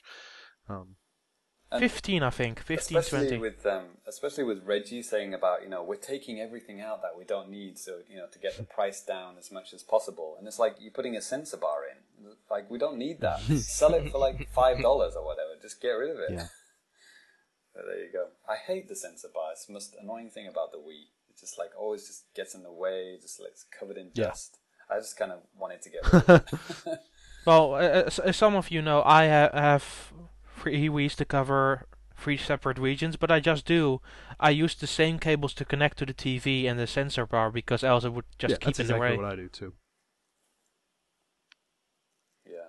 Or you could just get one of those wireless ones, like ch- rechargeable. I I don't know. I don't really trust third-party accessories. But it's, it's two LEDs. You can't get it wrong. You can use candles. Perfect. That Then uh, I wear use candles. If it was a game, I, I wouldn't buy a, a, a Nyko gamepad, for example. God. but with a sensor bar, you know, I wouldn't mind. Nyko gamepad, no screen included. I don't know. Ni- Nyko does some really good stuff with its accessories. Maybe they will put multi-touch in. Sell it for thirty-five dollars. Comes in a pack of three. But um, there you go. and it's cool. We get a HDMI cable as well. Um, uh, it's not a D a D-Link cable, which is kind of more common in Japan, but um, it's nice to just have the standard HDMI thing. And the, uh, the we first found out about the Nintendo Network Premium from this one as well. Um, so we had seven hours to kind of contemplate what the hell this thing was, and uh, why the basic set doesn't get it, and uh, if the basic people can upgrade later. None of which was answered in, the, in the later conferences, but there you go. We still don't know that. But um, yeah, basically, I mean, it's nothing. It's nothing complicated for you know us in Japan. I mean, we've talked about point cards and you know earning points and stuff, uh, buying games like that. It's a very very common thing in Japan. You buy something, you get ten percent points. But you know when it when it was announced, you know elsewhere, you know people were a bit confused. It's like, is it ten percent off the game? Is it like you get the money, you know, later or something? It's like no, it's points. You know, you get ten percent of the value of in Yeah. points, and then you build up the points. I, I, I, think the confusion was more America because we have a few countries that use that same system here too, where you get uh, points for everything you buy. The confusing thing was that you know you have to reach Yeah. 500 points to before you can you know cash it in, so to speak. Yeah, And you, also- you have you have you have to be at 500 yen or 5 euros to cash something in at the very least. The thing that scared I don't I don't I don't know what the translation was for America because they haven't even said it. the thing that scared me a little bit was the fact that they used the word like Nintendo Mm-hmm. points, and it's like, why are you using Nintendo points? Isn't the eShop money now? You know, with the with the Wii U uh, eShop, they're not going to go back to freaking Nintendo Well- points, are they? I, I I think they I think they just called them premium points. Yeah, well, in Japan, yeah. Yeah, I mean, I something have a like that. card right here that I just used. It just says 2,000 yen on it. It doesn't say points anymore. I, I, yeah, I really hope they clear that up quickly because you know, five hundred. Because they said you know you can cash it in for a five hundred point card, and it's like, why do I need a point card? Give me five hundred yen card. Maybe they're just forgetting about their whole naming, you know, conventions that they had put forward. They're like, Yeah, they need to Yeah. get that thing clear because um, yeah, that would be frightening if they brought back Nintendo points for the Wii U. but there you go. I think that covers all the big, uh, the big uh, details uh, of Japan from Japan. Um, the the launch titles. I, the surprising one for me was that ZombiU is going to be a launch title Yeah. in Japan because I think before the conference, I think me and Danny were talking, and I said something like, "Yeah, ZombiU, that's never going to happen in Japan. Like, we're never going to get Yeah. that here." And then, boom! The, one of the first things Iwata says. How di- how did you miss that they talked about it at the after E3 show thing in Japan? well, it's not that I didn't think that they're going to have it, you know, in Japan ever. I just thought that it wouldn't worry about getting it out at launch because launch. let's face it, people who play first-person shooters, especially zombie type of shooters in Japan, are next to nothing. Ubisoft Japan has been has been really good with Wii bringing those same games they had in Europe at launch. in But then again, Japan as too, I mean, Ubisoft hasn't really been too big on releases on Nintendo consoles and stuff like that until like now. well, they haven't been I haven't been really good with the 3DS though. I, I Yeah. admit that they haven't been good with the 3DS in Japan. It's like if Shibata Shibata came on the Euro one and said, you know, Madden for for European launch. It's like what? you know, it's it was kind of the equivalent of that. Well, right? Ma- Madden Madden is coming this time definitely not not anymore to Europe because it's clearly that they're losing money on that, bringing it to Europe anyway. so Minoru, you're Japanese, right? Huh. Yeah. So, Maybe. so are you at all interested in ZombiU? Well, mm, today, uh, mm, from your tweet, I mm, got to know that uh, it it you know won't support online multiplayer and competitive simultaneous multiplayer, right? Right, right, right. Yeah. So uh, uh, suddenly I lost my interest. Yeah, I just well, read that. that's it's on not that. That's the thing that they're not shooting for, and I, and this is very conventional thinking where they think they it it needs multiplayer, and I completely don't stand behind it because I played ZombiU multiple times now, not two, but three times. So I know what the, what the game is all about, and the game is about survival horror. It's very old school Resident Evil ish. It's like, and it's also very hard. It's like mixing Resident Evil with Dark Souls. Oh, sounds tempting. Yeah. I don't know. It being being in J- And and it has it has cool local local local multiplayer though, where one player like places zombies everywhere over a map yeah, and that sounds um, cool. So and, why is that and not protects online? has to protect f- Yeah. flags, and uh, the other person with the with the the pro controller has has to, to survive um, as be- as best as possible, which is yeah. I mean, fun. it sounds great. I'm I'm gonna buy it anyways. But I mean, I am never gonna be able to play this game multiplayer with anybody. And I think a lot of people that live in Japan that are people that are buying this kind of game, they probably won't be able to play it multiplayer with anybody. Because if there's a some kind of 14 year old kid that plays, I mean, I, I know at least a lot of the Japanese people I know, they usually don't have people come over. So I mean, I don't see. You know, I'm just saying that's just the way it is. You know. Yeah, here's the here's the th- here's the thing, Danny. Uh, the multiplayer of that game, and I have talked to developers, so I kind of know what they're thinking. Their multiplayer is totally not the focus; it's just an extra. Right. That's Sure. fair enough. I mean, GoldenEye was like that on the N64. Yeah, they're fully they're fully focusing on single player. They really making it, trying to make it worthwhile. And when you complete the game, they have also this other thing which is called survival, where you only have to play the entire game with just one character on one life. Yeah, about that, I don't really call that a mode. I just I just call that you know one life. Massacre. It's called Massacre. It's um I, I I- we were allowed to try that for a little bit. It's insanely difficult. But uh, you know, for ZombiU two, for example, I mean, how cool would it be to have one person, you know, he's got the gamepad and he's putting zombies down, like you were saying, Dan, you know, using the touchscreen, and then someone else online is got their own gamepad and they've still got the full screen to, you know, access their backpack or whatever, you know, But yeah, things like that. they I mean, they still have online connectivity where like the killed survivors from your game can pop up in another game of another through That's cool, online. yeah, that, that's that's interesting. Yeah, you Uh, see their and. I, I, I I find that more intriguing than any kind of multiplayer would actually bring me, but that's a personal taste. They already did that in um, Biohazard Revelations, right? Like when you're playing the Horde mode, it'll say, you know, Danny level five, and it's a zombie, and you, you kill it, and then you know, it tells you that you know you you know Danny died or whatever. The zombie Danny died. you know, it's already been done in, in Biohazard, but this is more integral to the game. But all it is is basically you know some text that says your friend's name. It's not. It's nothing too crazy. Um, there the um, the other two little things I just remembered. The he talked after he talked about the memory. He also talked about the the disk read speed, which doesn't sound that you know interesting, but it is incredibly fast and way faster than Blu-ray. So you've got the same capacity as a Blu-ray disc, but like you know incredibly fast access time. So you know I think along you know RFN uh, a few months back, you know there were somebody wrote in and worried about you know the access time for these huge games you know because Nintendo have always been about the fast load times and stuff. But you know you can't get around you know 25 gigs of data. That's a hell of a lot of data you know.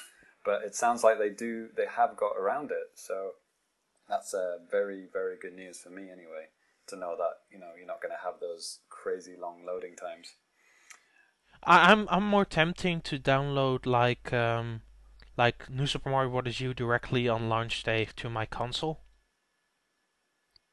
yeah and then you don't have to worry about load times at all well except over USB too.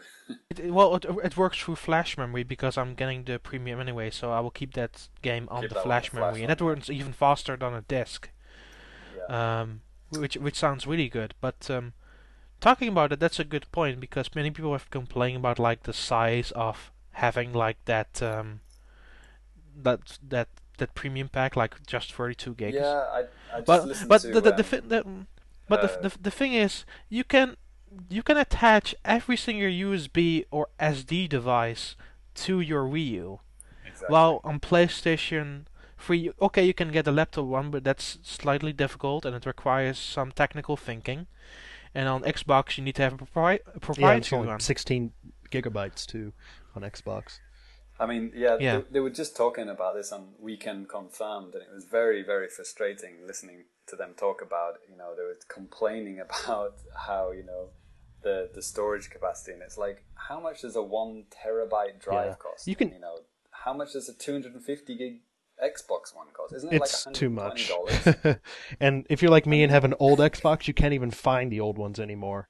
It's, it's stupid. E- even even even the Vita memory cards are way too expensive. So uh, I I'll give Talking Nintendo about, like, that because that's one good thing that they've been doing with their hardware for the past you know six years, letting you be able to kind of expand it with you know not some kind of proprietary bullshit, but you know with something that you can actually get for pretty cheap. So I know you know initially I think after E3 I was kind of you know the rumor came out and was like oh it's only gonna have eight gigabytes of storage blah blah blah, but you know it's like yeah that sucks but I mean then again you're not limited with what you can do. And Well, 32 gigs, I mean, that is going to last you the first Yeah, but- few months. You're going to download plenty of eShop games, maybe a couple of Right. retail games, and then, you know, a couple of months down the line, you've saved up some more money. Then you, you know, you buy a, a terabyte drive. You know, it's it's no it's no big deal. I mean, it, I can understand being a little bit upset, but then I, just maybe a little bit. But then, like you said, yeah, fuck, you can get a terabyte drive for not too much. No no game is going to be 25 gigs. Um, I mean, it's it's it's not upsetting if you compare it to other consoles. And it, it's like, why are you frustrated when Nintendo makes it the most easiest thing possible to transfer your data over to a new system? I guarantee you that new Super Mario Brothers U will be less than 4 gigabytes. Four It hundred will not be megabytes. 20, 25 gigs, right? Maybe Smash Brothers or Metroid 4 I know. or whatever. I know. Yeah. Metroid Prime 4, you know, that could be pushing the 20 gig limit, but, you know, that's uh, not even announced yet. 2016. uh, talking about dates, uh, we didn't talk about the date, December the 8th, so Japan is getting it last, um, just like with the Wii, but, um, That's not true. We got it last with Wii. oh, Europe did? Oh, okay. Yeah. There you go. Well, you get it in the middle. Um, we got it on on a holiday, which is um, St. Nicholas Day, December fifth. So I exactly remember the launch of the Wii. Huh. Um, and you g- and Japan got it one week before, and then America got it two weeks Mm-hmm. before that. And, and now it's still America first, then two weeks later Europe, and then one week after Yeah. Japan. You know, at one point I was thinking maybe Japan would get it first, just because I was thinking in terms of like downloadable titles. I thought maybe Nintendo would want to give it another test drive in Japan before you know going for a bigger market, but obviously not. so I, I, I I would I would think it considering how many Japanese games would come out for that system. To, to be honest, I think dates matter a lot more in America. Like, you know, having Black Ops 2 within a week or two weeks of the other system's launch, you know, and all those other things. Like, you know, Batman, it's already like eight months late. You know, you can't. by the wait time around. Batman comes out on the Wii U, it's going to be like a year late. So Yeah. I mean, in Japan, I mean, what, what games, what Japanese games are there on the system that are, you know, already out or, you know, going to be out earlier in in Japan? There, there are no games, right? They're, they're all new to, to Japanese people. you know, nobody's played Batman in Japan. You know, this will be the first time they ever see it, you know, probably. So, um, Also, but also also their um, their new stuff seems a really good push for Japan, like the, the new version of um, Ninja Gaiden 3, which seems way better than the original, which is yeah, saying it's like much. fixed it. back back to back to Monster Hunter 3G, you know, HD version, you know, the Ultimate 8, whatever the hell you want to call it. Um, they have a really cool feature too. You can actually cross-platform play between the Wii U version and the 3DS version, which, in a way, it kind of basically says, "Hey, this is the 3DS game with HD graphics." which whatever. But I mean, it's still cool that you can like actually play with somebody who's like locally with the It- 3DS. You know, I, I will I will be honest with you. That's why I'm doubting my decision between a European and Japanese Wii U, because I put many hours into the the Mhm. 3DS game, and considering you have a local multiplayer where you can play both of your 3DS and Mhm. with your Wii U. B switch data between those two and C have online play on Wii U. That's Yeah. very tempting. That's very as you, if you already own a Japanese 3DS and own that Japanese version, it becomes very tempting to just buy uh, a Japanese Wii U and continue playing it on that if you like Yeah. Monster Hunter. So that that's a very difficult Sure. decision for myself, really. No, no online for the 3DS one, right? Just the Wii U version. Um, but they said something like if you sign, you know, you can complain on the forums and they might change their mind or something. It's a bit strange, but it's like if you know that people are going to complain, Yeah, but it's only for the UK one. They can't change their plans for Japan because they're pretty much in stone and set. yeah, yeah, we- people in Japan don't care if it's online, but you know. If they know people in the West are going to complain, just do it. Don't wait for people to complain.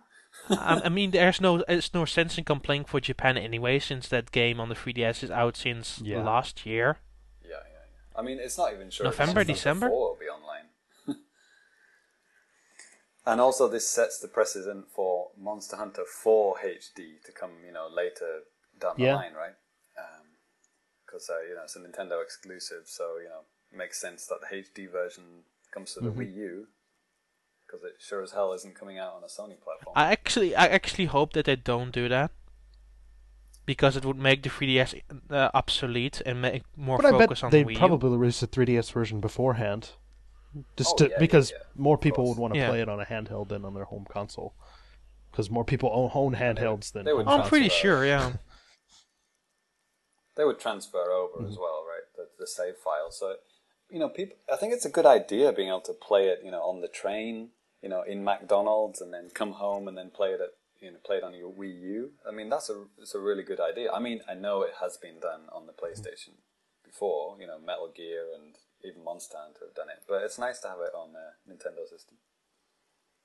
I also have been thinking about what is out in Japan before the Wii U comes out, and I think from, you know, J- Japan is getting the Wii U last, but get look at the games they are getting in November for the 3DS.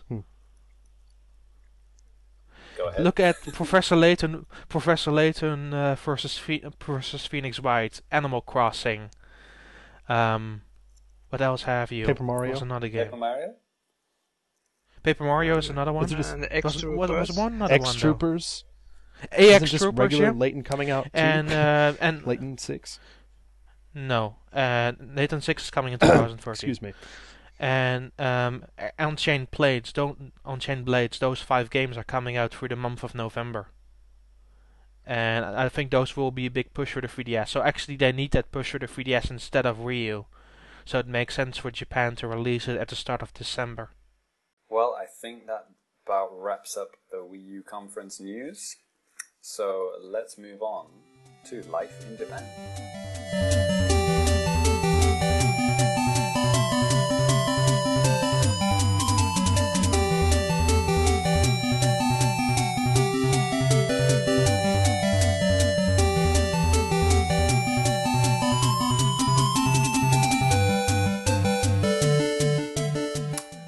Okay then, so life in Japan. So um, this topic, um, something I just uh, pulled out of my, uh, let's say, hat. Do you have an hat? I do, but I'm not wearing it now because I'm sweating my face off. um, so this um, this topic is a seemingly simple topic, but um, it is uh, about janken, which is the Japanese name for rock paper scissors. So the question I want to ask Minoru and I want to discuss today is why is janken so popular with Japanese people? And Why do why do they love it so much? I think uh, because uh, mm, uh, uh, Janken is primarily it's not a game but a way to make a decision Right. and and uh, if you um, make use of Janken, no one need to take any responsibility. so that's the reason why Janken is so popular here in Japan. Okay. So my my analysis, Minoru, is that Okay. you know the the Western uh, in the West we would flip a coin, but obviously that requires a coin. Yeah. So my theory is that you know janken is the Japanese equivalent of flipping a coin. You know, it's a fair way, but you just need you know hands to do it, right? yeah.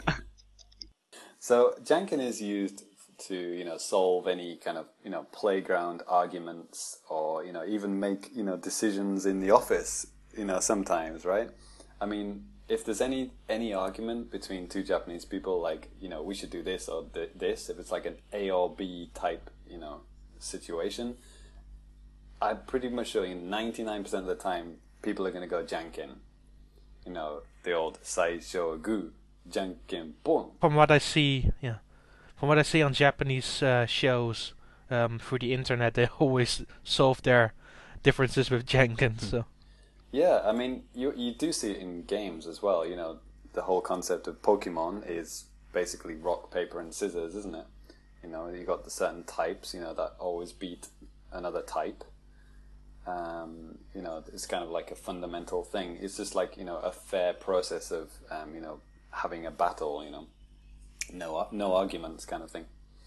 So um, yeah, I mean, my first experience of it was um, when I when I first came to Japan. I, I was looking for for guys to play basketball with, and there was uh, this bunch of Japanese guys, and they they played in this uh, like high school, and um, so we we're starting the game, and it's like you know we've got like uh, seven guys, and obviously we only need five for a team. So they all stood in a circle, and they were like, "Hey James, come over," you know.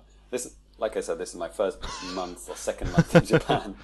they're all in the circle, and they're all going like "Saisho gu, janken pon," and I'm just like stood looking at them like, "What are you doing?"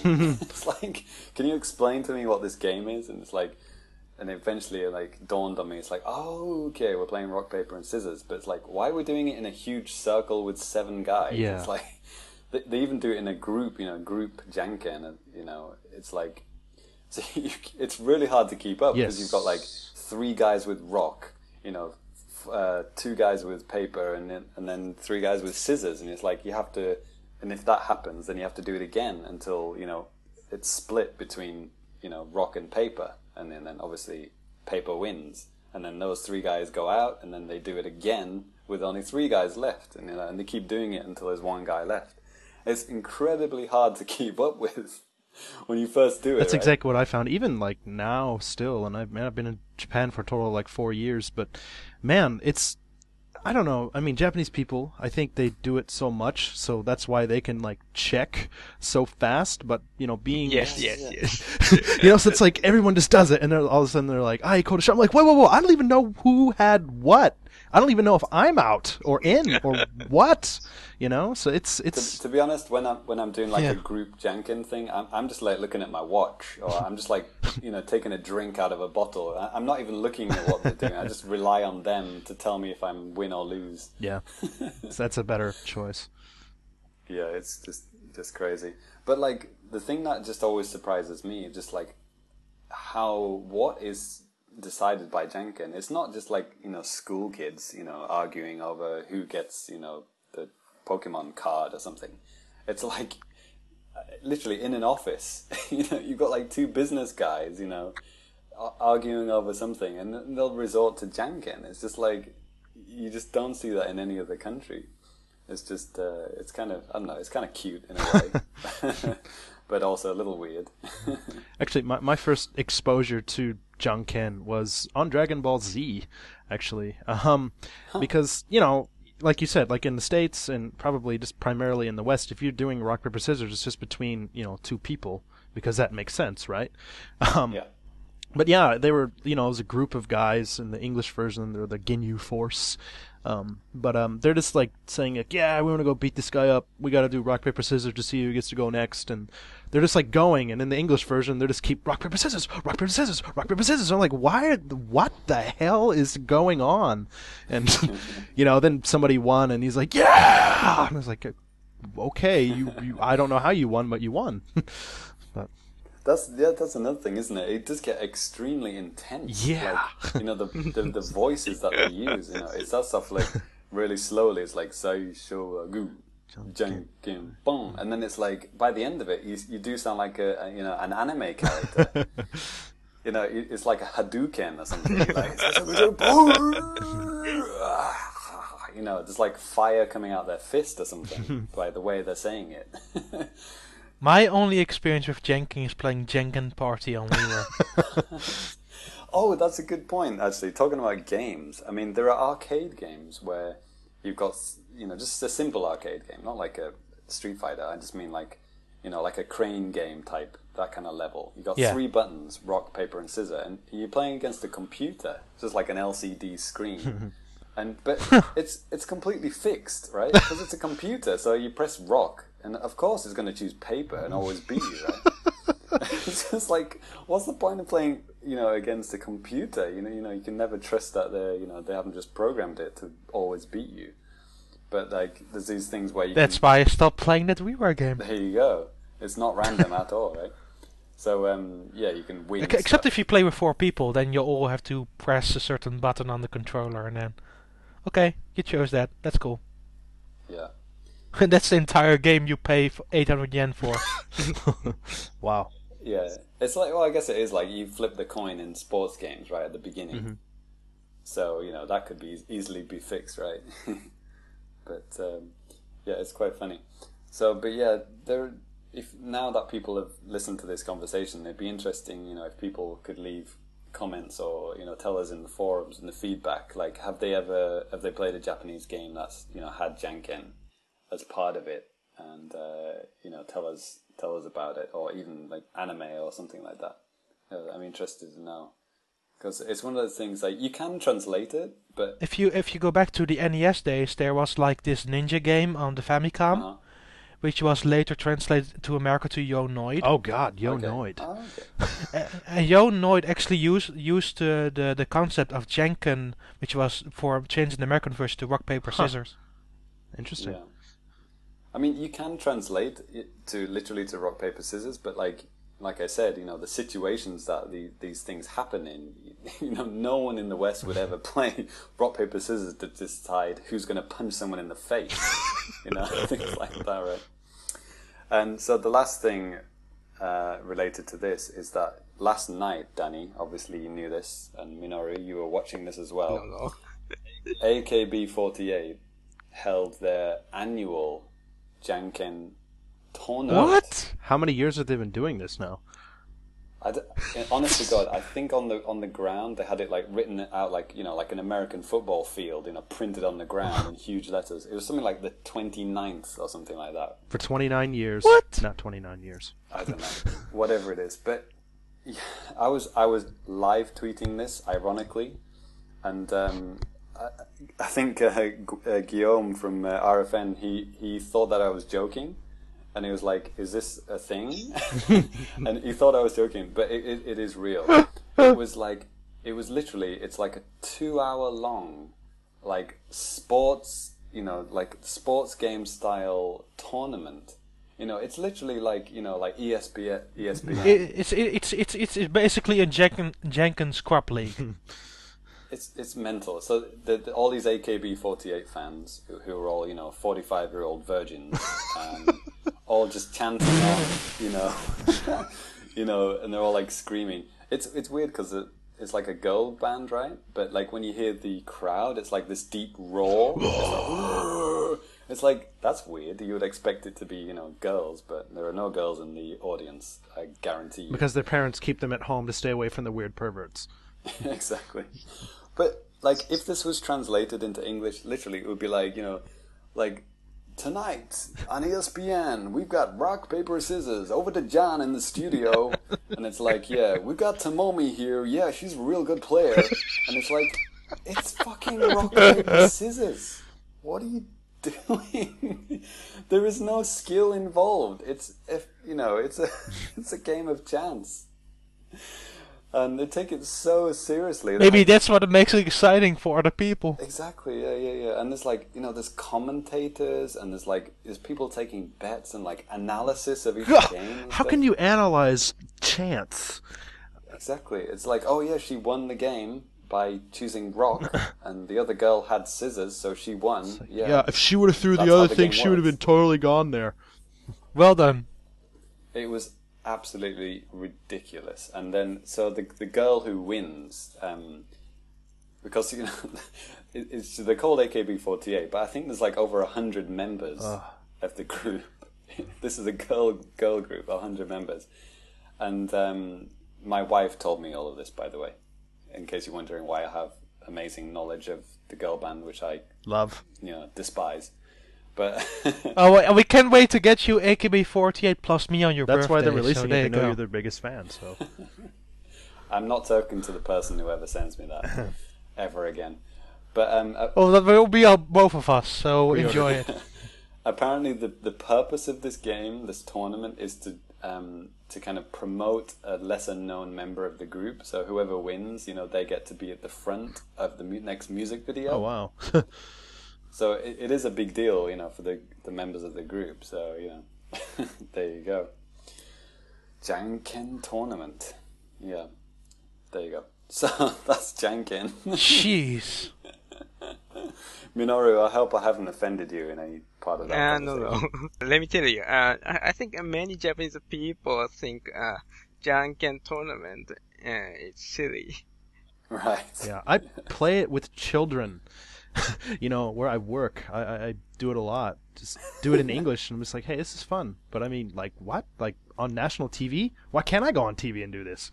Okay, so that's the end of Life in Japan, and that's the end of part one of this podcast. So, um, through the magic of editing and time lapse, we're going to go to our post TGS segment. Um, so, myself and Danny are going to uh, TGS this year. Uh, unfortunately, Minoru and Matt couldn't make it, so it's just me and Danny this year.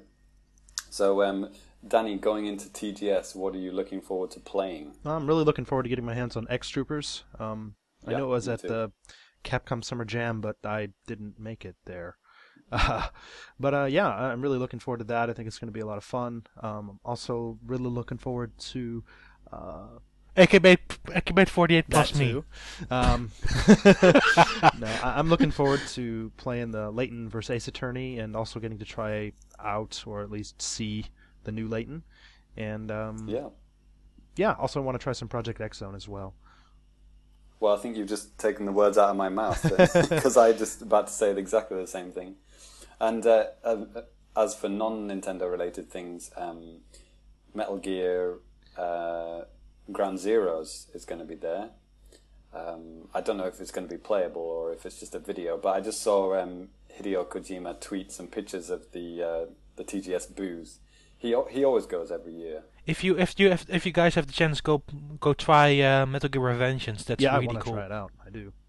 Yeah, is that still called Metal Gear Rising: colon Revenge? No, it's it's it's it's it's now Metal Gear Revengeance. Because I just saw the poster for it at the TGS and it said Rising, so maybe in Japan. But maybe called in Rising. maybe in Japan it's called Rising. I don't know. Yeah, if if we have Hmm. time, might might check that out too.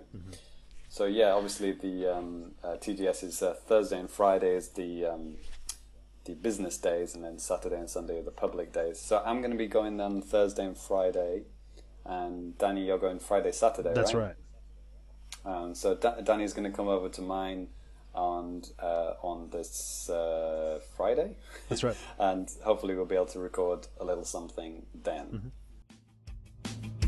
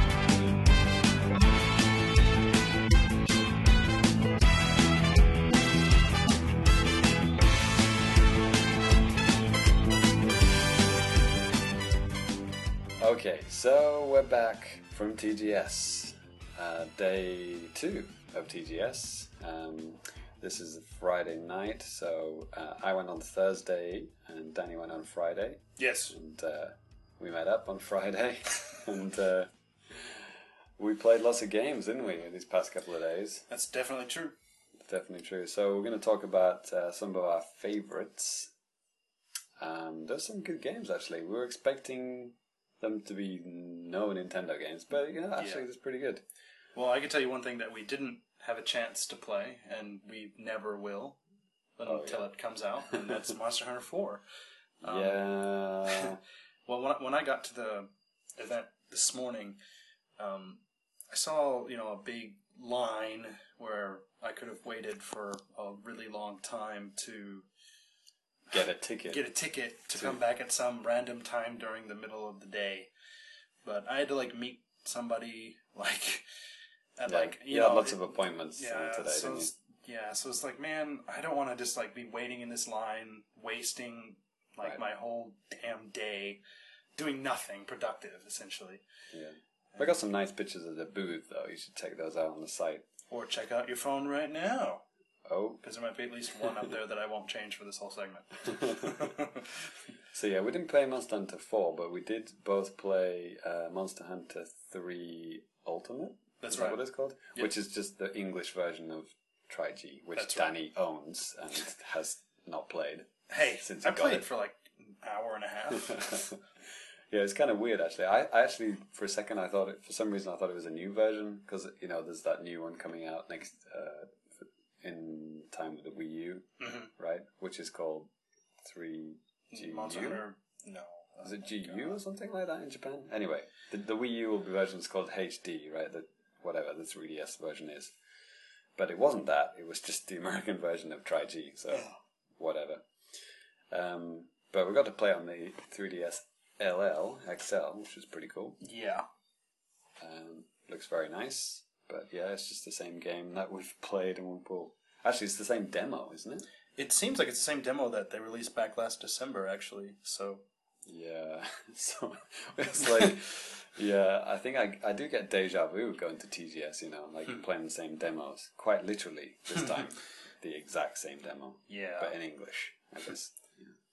So yeah, they had it set up with like you could play like four player um, local play, and I was playing with guys who also didn't know what they were doing, so yeah, we were all just kind of stumbling around together, but I was stupid and just played by myself when I probably could have played with other people, but you just don't like other people. I don't. So um, yeah, that was only b- behind closed doors. Um, obviously, it was the English version, so that's not going to be on the show floor. Um, and also, Japanese people would say, "Why the hell is this, you know, year-old game on the show floor? Why isn't it Monster Hunter 4? But yeah, they were all playing that, the new version. Um, yeah, it looked very popular.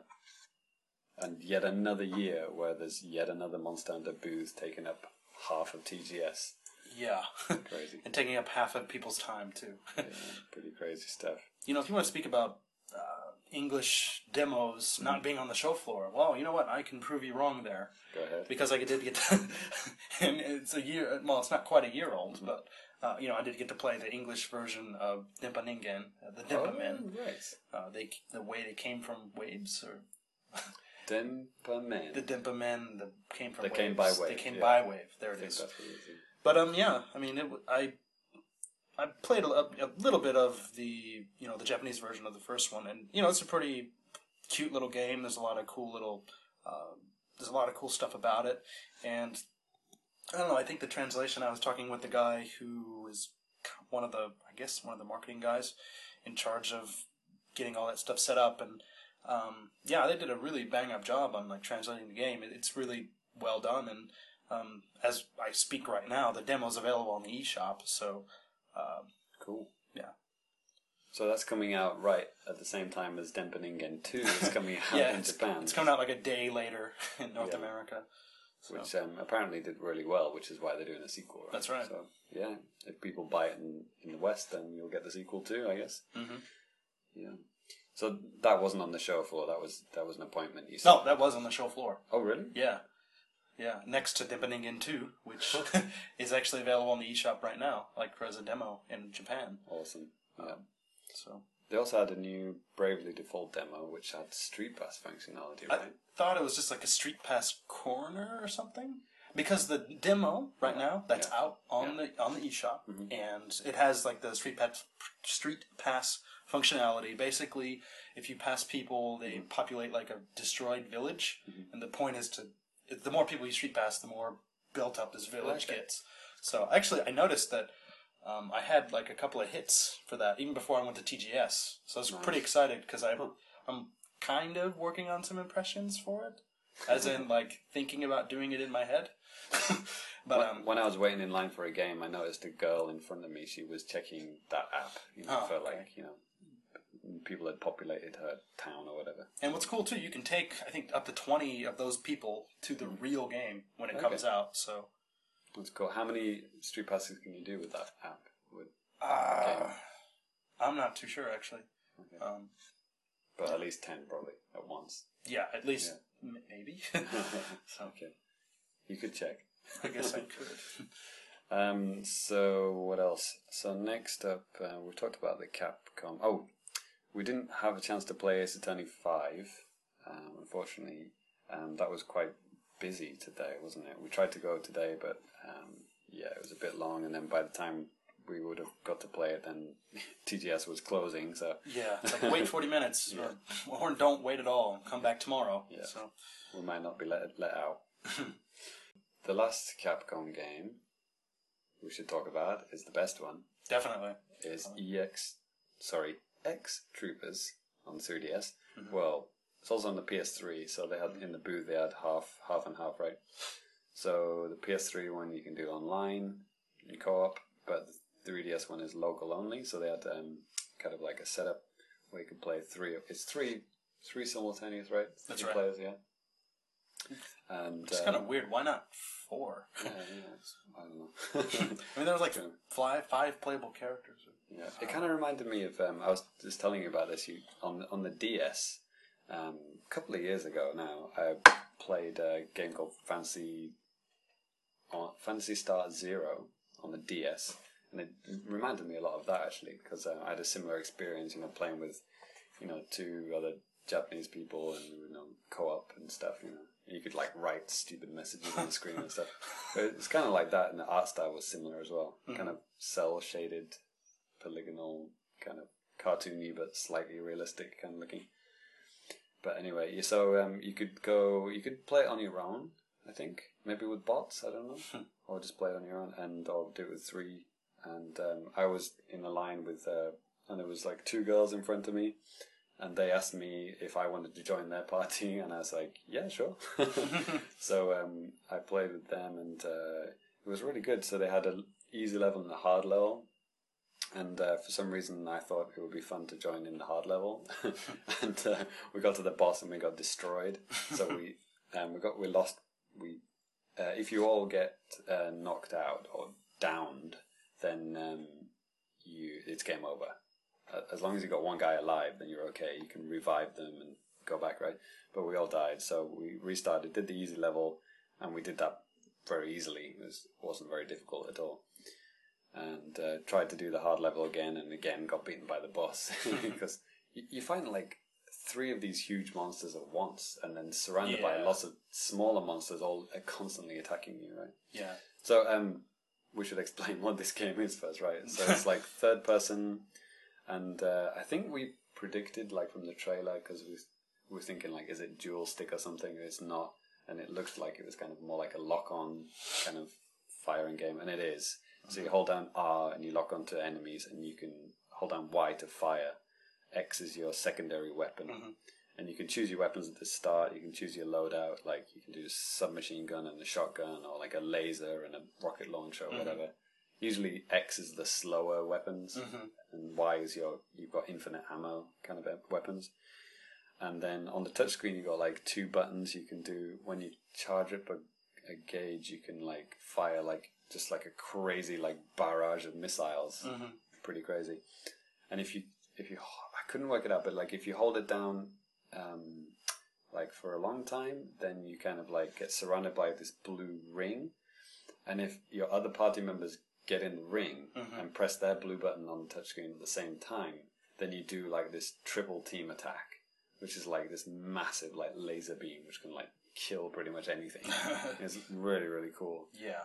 So that feels really good, like really good kind of co-op kind of feeling to that is awesome. And uh, there was another button on the touchscreen. I can't remember what that did. The gold. There was a blue one and a gold one. I can't remember what the gold one. I think I used the gold one at least once. yeah, I think it's just a powerful attack, isn't I it? think so. Like And it's not. I mean, it's again, it's not something that you can just mash, Mash, and no, no, use no. all the time. One other kind of cool thing that they did too. It's like sometimes when you're like they did this a couple different ways. Like if you're going up towards like a cliff, they'll make it so if you need to climb, you press the A button and it'll shoot like a some kind of a zip cord up and do that. Um, also too, if you're fighting some of the monsters, sometimes if you get really close. Well, you can do like a melee attack with A, Mm, right. just like kick them, like a roundhouse kick, which is kind of funny. you can kick your friends as well, but you don't do damage. Yeah, There's no friendly fire yeah. at all, apparently. So the zipline thing, I think it was.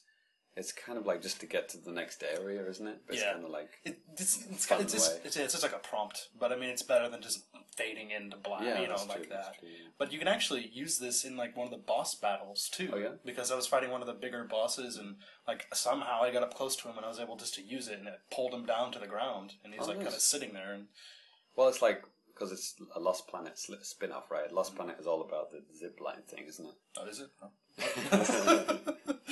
That's where it comes from. So it's probably just you know a little reference to that. Probably Hmm.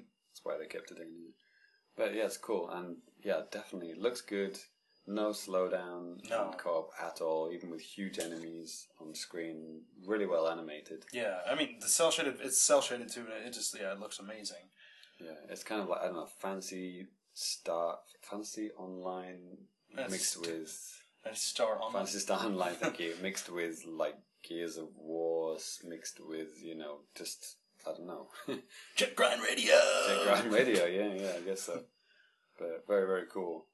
Um, but um, it's weird how they've they just came out cold and said this is not coming to the West. Yeah. which is kind of strange. It's, I mean, this would suit like anyone. This I mean, yeah, this is something I think Western gamers could really get into. Yeah.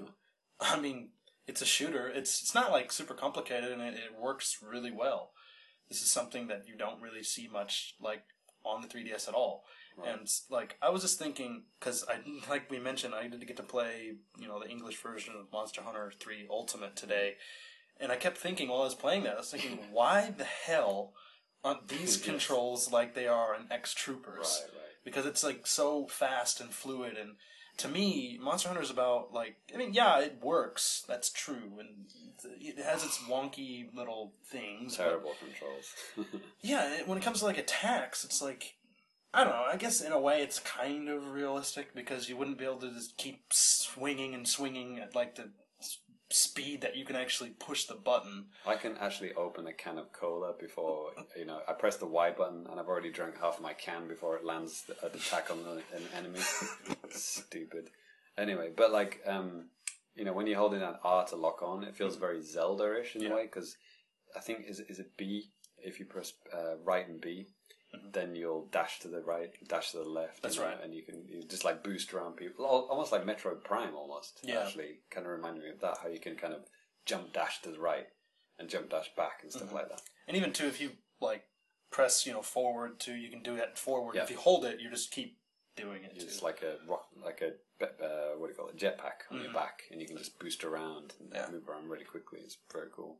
So there's no like you know annoying slow galloping around a massive field. You can just boost wherever Mm-hmm. Yeah. you want very quickly. Which I mean, uh, that's ah, okay. I, I've I've said this many times. I am not like the best monster hunter out there, but sometimes it just felt like. You know, you're just chasing this monster around, and sometimes it's just annoying because, oh man, he slid all the way to the other side of the stage, or he flew all the way over there, and I have to go get him, put up my weapon, and then run, and then pick up my weapon again, and Yeah, uh, maybe I'm just doing something wrong, and if you out there are just really thinking that, well, you don't get it, Danny. You know, I you're just- not a monster hunter. I- That's what they're saying.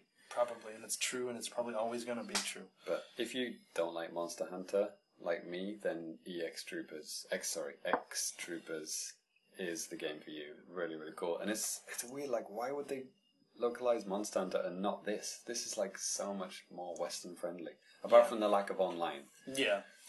Um, But- I actually had a chance to talk to the uh, the game planner of this game, and uh, I asked him. I kind of gave him a little bit of shit for this because he was watching me play and he was giving me some tips and stuff. And uh, I said, you know, it's really cool, and I like the online uh, the the co-op play, but you know, not all of my friends live nearby. You know, it would be nice to play this online. And he's and he just said, "Please get the PlayStation Three version." Then it's like, well, I don't have a PlayStation Three, but thanks for that anyway. He's like, wait for the Wii U version. Oops. no, He Danny's joking, Yeah, by the way. so, um, yeah, is that all the Capcom games? That's it. Yeah. Least all the Nintendo related ones. Yes. yes. Except for the Wii U version of Biohazard 6 that I played that I'm not supposed to talk about. That's not true. at We all. can we can too quickly talk about Biohazard Six. So I um I played uh, a little bit of Mercenaries and uh, yeah, lots of fun. And I of course I asked him about the Wii U version, and no one at Capcom could tell me even if they knew of that it even started production yet. If they even knew what the Wii U was. no, I mean I think they were being honest when they said they they literally they just didn't know. They did not know if that process had even started yet. So um, yeah, if it has, it's it's a secret to most people at Capcom. yeah, I think Matt told me the same thing. He had no idea. Um, so yeah, who knows? They've got some like DLC planned or something. So maybe once they've done that, they'll get round to it. Actually, you know, I was really wanting to play this today, Mm-hmm. but by the time I went around to the booth, there was like a 50 minute wait. Well, first they broke down 20. I was like, yeah, cool. But I was like, wait, they're right at the board. Maybe they're going to like take time off, but then they put more time on. I was like, how can that jump from like 20 to 40? I don't Dude, know. they had that like in the Capcom, uh, like the uh, media booth. You could play that without it waiting. Oh my god. I played it in an air-conditioned room with like you know three people in there. You mean the hotel? yeah, What the? Oh. Danny fail. Anyway, um, Stupid Monster Hunter grabbing my attention just you 'cause it's sitting on the table. they also had Okami HD I saw that. with uh, move move support. Looks good. Good. And uh, so Namco Bandai. So this was uh, bits of a surprise actually, because in Famicast uh, fi 15, we said we read out the list of um, you know systems that are going to be at TGS, and I think I said we would we you would have 0 as would we. But it turns out then they sent out this press release that there was actually going to be two uh, games at the show. Um, they were going to show Tekken Tag and Tank Tank Tank.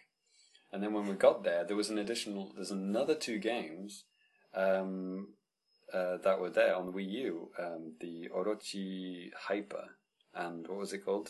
Uh, San- Sangokushi Sang- 12 or Sangokushi. Romance of the Three Kingdoms Romance 12. the Kingdom. So there were actually four Wii U games there. So this was awesome. Like you know, I was complaining that we wouldn't be able to play the Wii U before we bought it, but actually, yeah, we did. So jumped straight into Tekken Tag. They were only had the, the what do you call it, the mushroom mode. Had the trailer running on loop, you know, showing the uh, the characters. So that was my first experience of the Wii U, um, playing on Tekken Tag Tournament Two. It's a tongue twister. Um, so yeah, I could see all the you know the Mario, Luigi, Bowser, Peach, Zelda costumes, Zero Suit, Samus as well, and they had a sheet telling you which characters did have the Mario costumes because not for every not for every character.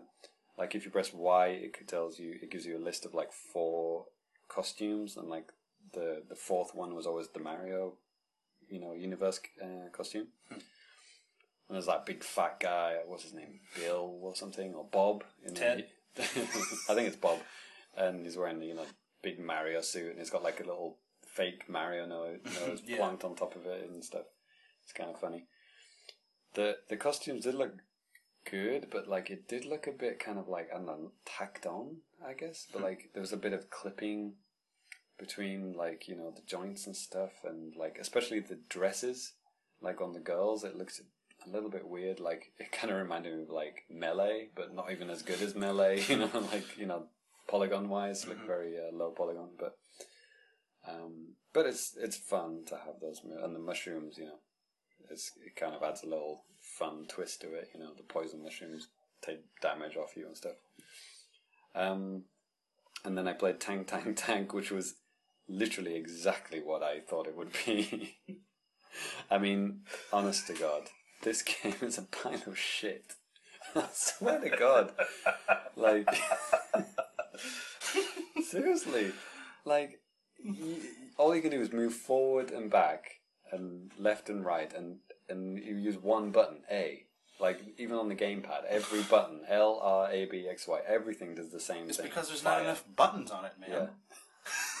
Jesus Christ. And it's not like they have a touchscreen on that or anything. Oh, man, don't get me started. And it it does look like an N64 game. Come on, maybe an an, an, an expansion pack N64 game, but still.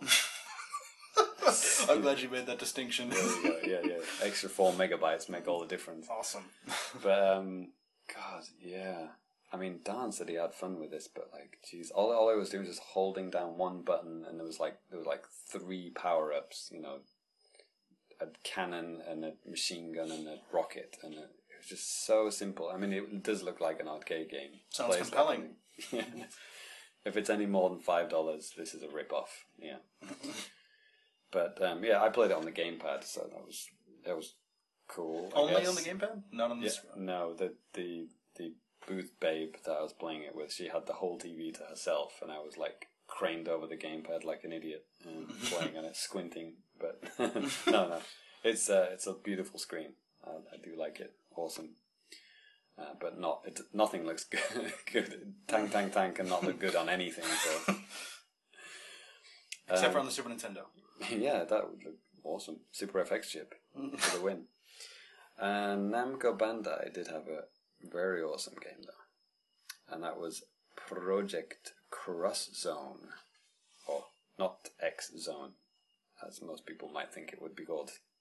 For some reason, in Japanese, X is pronounced cross. Um, Except for when they're hopefully studying English. yeah.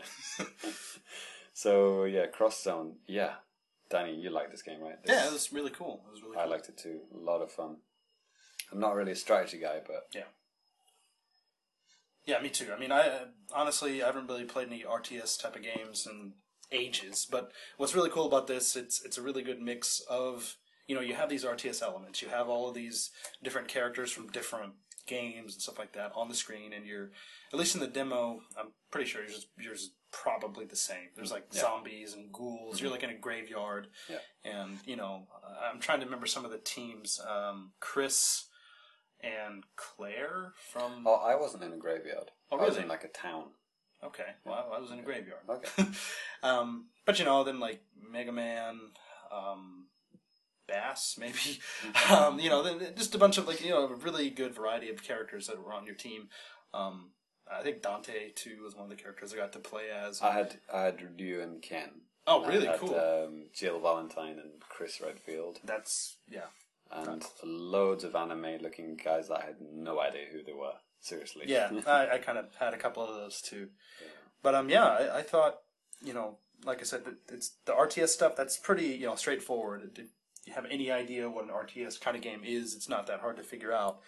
Um, but when you're actually doing the battle for the RTS, it doesn't take place like on the typical screen. It kind of Yeah, goes to like goes a two D, screen. yeah, two D plane, and you're basically inputting. It's kind of like a two D fighter. It kind of reminded me a lot of like Marvel versus Capcom, especially because you're crossing so many different you know franchises and Right, stuff right. like that together.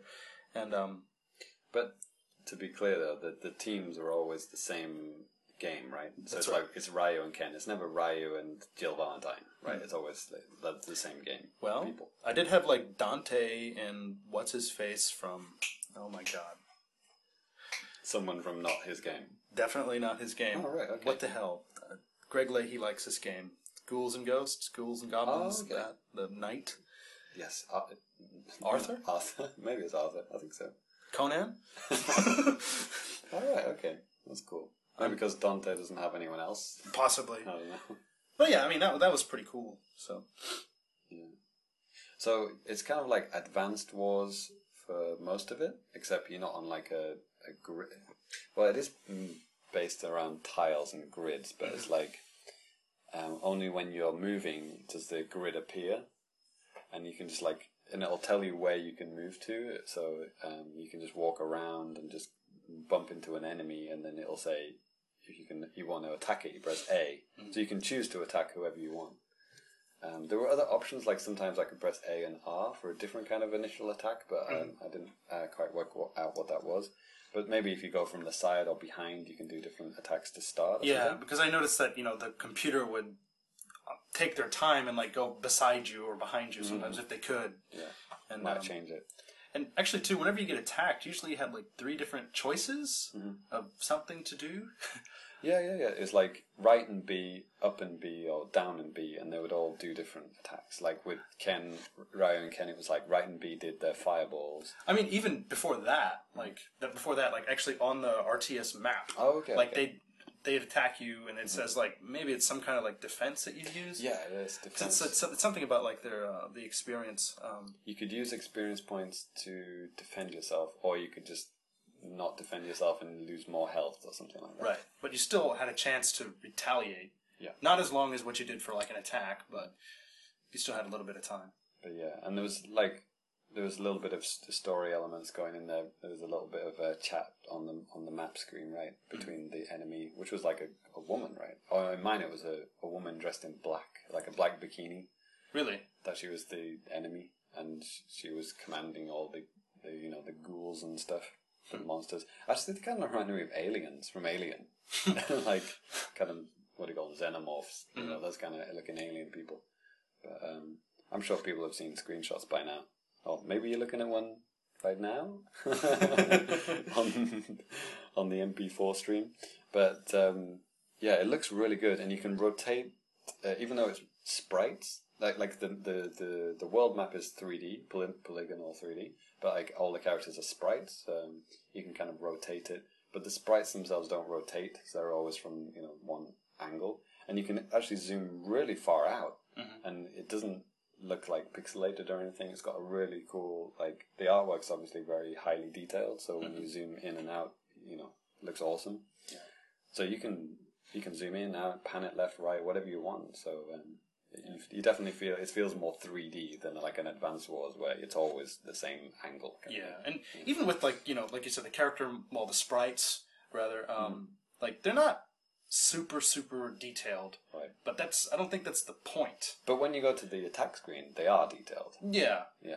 I mean, even then, it's not it's not like super clear. Still, Yeah. I don't I don't think so. It's like I don't know Street Fighter Alpha Two kind of level. Yeah, I think. but it's like it seems to me that it's not. It's definitely not because oh 3DS is weak sauce. It can't handle this. It's, it's nothing like that. It seems like a stylistic type of Mm. Yeah, approach yeah, to yeah. me.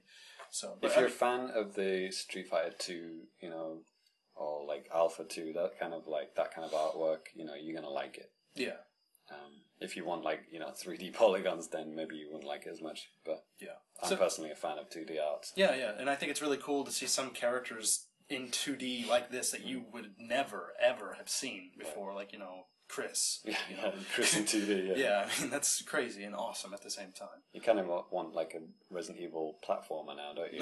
Using that like artwork or something. Yeah, it's pretty cool. But yeah, I definitely like the super attacks. Like um, you, you you occasionally get like the choice of a super attack, and it's like you you know maybe people have seen these on trailers and stuff. Like you know Ryu and Ken's like the overlay looks like a Street Fighter Four animation. You know, it comes out in polygons, and it's like you know it's a pre-rendered thing, but it looks amazing. You know. And every character has one of those, you know, special animations, so it looks pretty cool. And sev- and maybe at least two of them, I think. Yeah, I saw quite a lot of uh, variation there. Yeah, and one thing too, I mean the voice or the the game does support like there's a, quite a bit of voice acting in it actually too. Oh, yeah, Which, it's all pretty well done. Yeah, So and uh, I I can vouch for the um, the Street Fighter ones; they were very authentic. But um, Jill, I don't know what Jill Valentine's supposed to sound like in Japanese. I guess she was the the same actress, but I I couldn't tell you. yeah, so the uh, geez, the only game I've heard in Japanese Resident Evil game is what Revelations, but I Okay. changed it to English. right. Oh yeah, I guess Jill, Jill is in that, so we could find out. But yeah. there you go. Let's move on to level five, which obviously always have a huge booth at TGS, and this year was no different. So um, one of the games that they were highlighting a lot was this Fantasy Life. Actually, their booth was surrounded by Fantasy Life posters and stuff. There were so many demo units for Fantasy Life. I mean, I think DVD they were giving out Yeah. with the trailers on had Fantasy Life all over it. And it's like, yeah, they're really pushing it. Yeah, so I I, mean- Mm-hmm. I, didn't play this. This is one one of the few level five games I didn't play. So, so what what kind of game is it? uh, it's kind of like an action RPG kind of thing, action RPG, kind of um, like Zelda, but like more customization. It seemed like, um, like at the beginning of the demo, you get to choose, basically create your character, choose boy or girl, uh, do a lot. Of, Zelda as in Phantom Hourglass Zelda? or- I mean, not Zelda like no, like a traditional like you know Okay. action Zelda game. Okay. in that you know but then like i said with some different elements and stuff too but like i said you get to basically create your character um, you know choosing different faces and you can make him fat or skinny or whatever. I made my guy fat just because his belly was like sticking out of the bottom of his shirt a little bit or something. So but uh, then like after you do all that then there's you know that you, you talk about a lot of different stuff with this, these guys and you choose kind of like what like factions you want to be and like what kind of class type of thing you want to be. Like you could pick like nothing but i just picked like some kind of knight of some city in this uh, kingdom and um what's cool because then like after you meet like your master kind of guy he like gives you some armor mm-hmm. and stuff and like a sword and he's like hey man i have a quest for you. I want you to go like basically beat these bad guys up.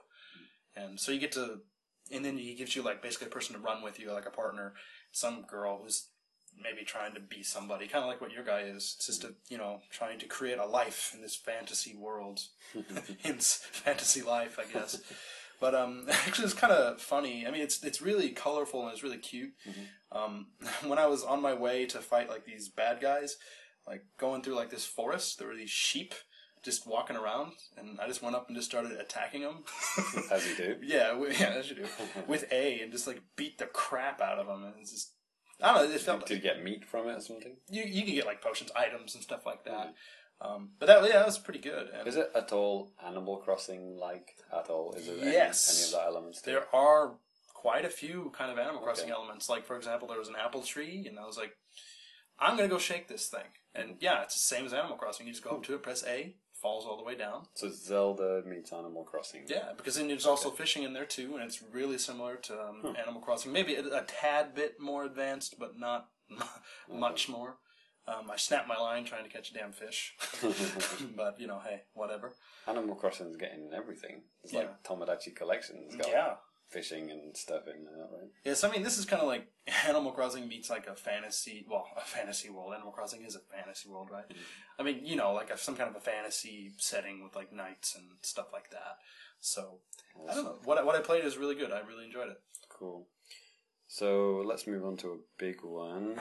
Um, oh, you want to talk about that first, It's a big one. rather than Layton? Okay, go ahead. So James, this is James. No, I'm just kidding. This isn't James's new favorite game. Maybe it would be. So you know there are uh, quite a bit of Inazuma Eleven stuff at the show this year, and there are two playable demos. And actually, one that I played that I, I really enjoyed is uh, Inazuma Eleven uh, Strikers 2013 on the Wii. And one thing that when I first started, you know, going after the demo, I asked the guy. I was like, because he gave me the you know classic controller Pro. Mm-hmm. And I was like, "Is this the only way to play? Can we can we play with the nunchuck and you know controller?" He's like, no. And well, he said, "No, just play with this." I don't know if he thought I was trying to say, "Can I?" or "Is it?" I don't know. 'cause It's so mm-hmm. loud and Yeah. you know it's kind of hard to communicate, even English, Japanese, whatever. but um, I'm getting deja vu from like, was it last year? The first version of this was out there. Yeah, that's right. And I don't know. I you know I didn't. I I'm not really sold on the idea of like anime soccer, to be perfectly honest. But what what I did like about this is there was a really there were quite a bit of uh, like I guess kind of like simulation elements that you would maybe find in some kind of like a traditional soccer game. With some kind of crazy anime stuff, like all of a sudden you're taking the ball up the pitch or whatever the hell Yeah. you want to call it, the football field. yeah. no, Um, you're right. Pitch. there we go. But anyways, then like all of a sudden the defense like hits some special button and then he like pounds me into the ground, or if they're you know The they demon have, appears. Yeah, or if they have the ball, all of a sudden he'll kick it and it like does some kind of a rolling up thing like a Yeah. tire on my stomach. and knocks my guy's ass out of the way, and it's just ridiculous. And the, the game, the game I played ended up like zero to zero tie. Um, but I, I was getting a little bit better as I you know played through. It was actually quite a bit of fun, and uh, Danny, con- Danny, of course, meant to say nil nil draw. that's exactly what I did say. um, but yeah, it was enjoyable. If I can get this game for free, I'd play it.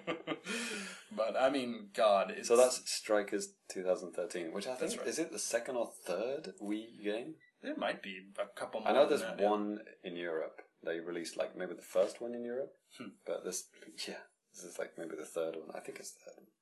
Yeah, and I played the original one, which um, I remember getting bored of because it was just too easy. You could just like hit the win button every minute. I was beating the computer like twenty to nothing.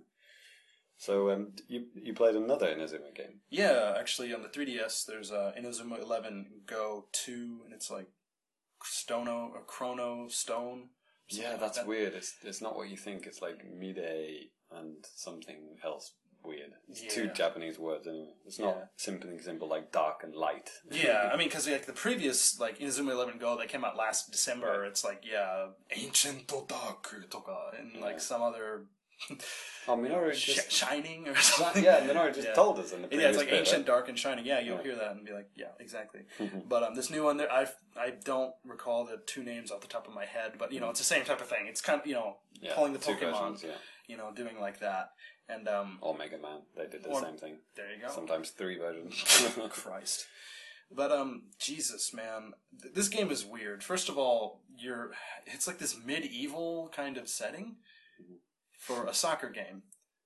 so it's different from the anime because I don't think I have is. no idea. I mean, do they, do they in anime if they have some kind of segments where they're in medieval times wearing armor and carrying swords, and then like basically what time travel. maybe I don't know. It, I kind of saw that and I was thinking, what? I just wanted to play soccer. Sorry, football, whatever you want to call it. um, so you know, then I was like, kind of just going through, and all of a sudden the bad guy appears. He's like, "Let's fight!" And of course they. with a ball. Yeah, they take out their you know differences on the soccer pitch, but it's like you know it's not like on an actual like field of grass. It's like a cobblestone courtyard. You Yeah, know, the first versions of football were played like that. there it is. There you go. It's historically accurate. Pig's bladder. Oh god! There you go. Pigskin. But they were using just a real soccer ball. Not authentic Nope. medieval. Shocking. But yeah, the, I thought the controls for this were absolutely terrible. Um, you're okay.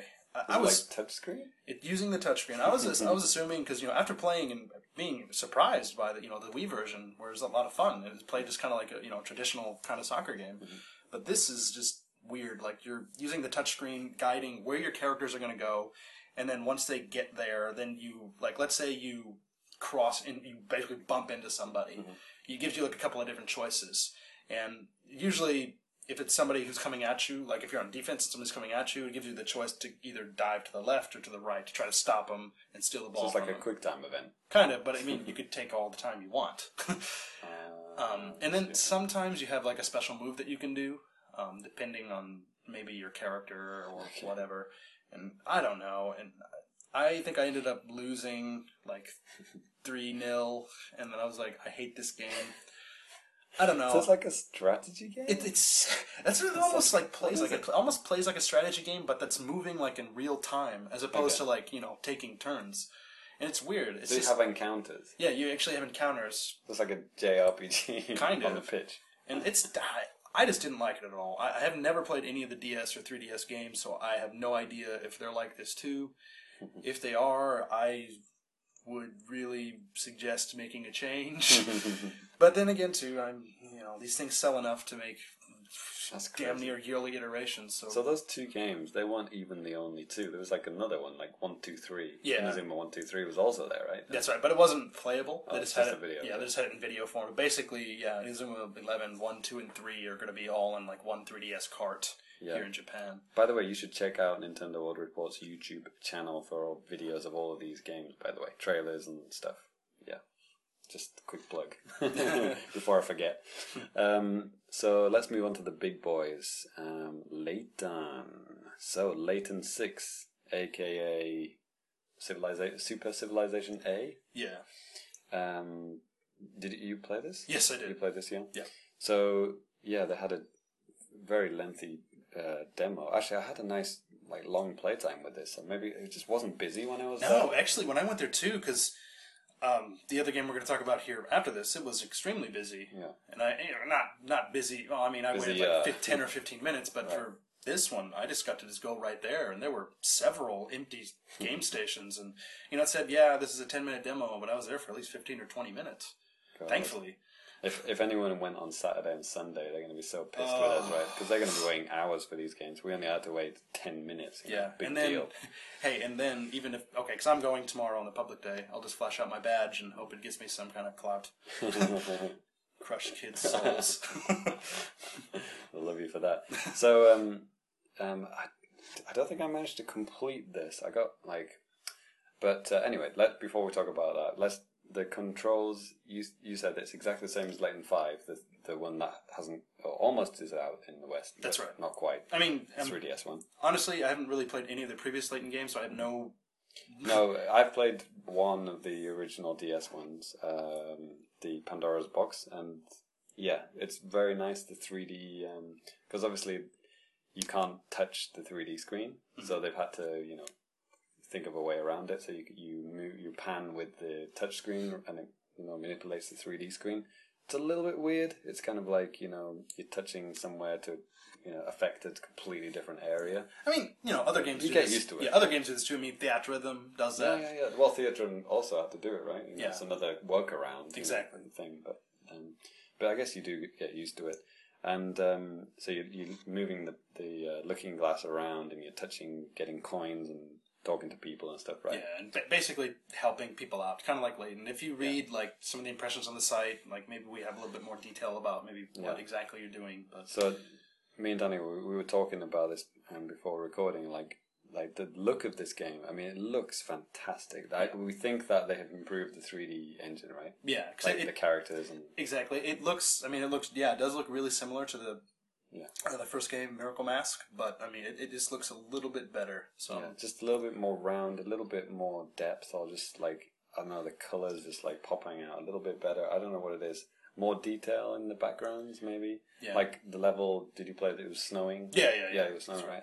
And you just got like that extra layer and stuff. And again, we were playing this on the XL. yeah, And one thing I did notice that because it's mainly a 2D planes game, like obviously like the foregrounds are 3D. Uh, is that right? or the background's 3D? Oh, the background is 2D planes, right? And then like the very front, you've got 3D polygonal items, right? right.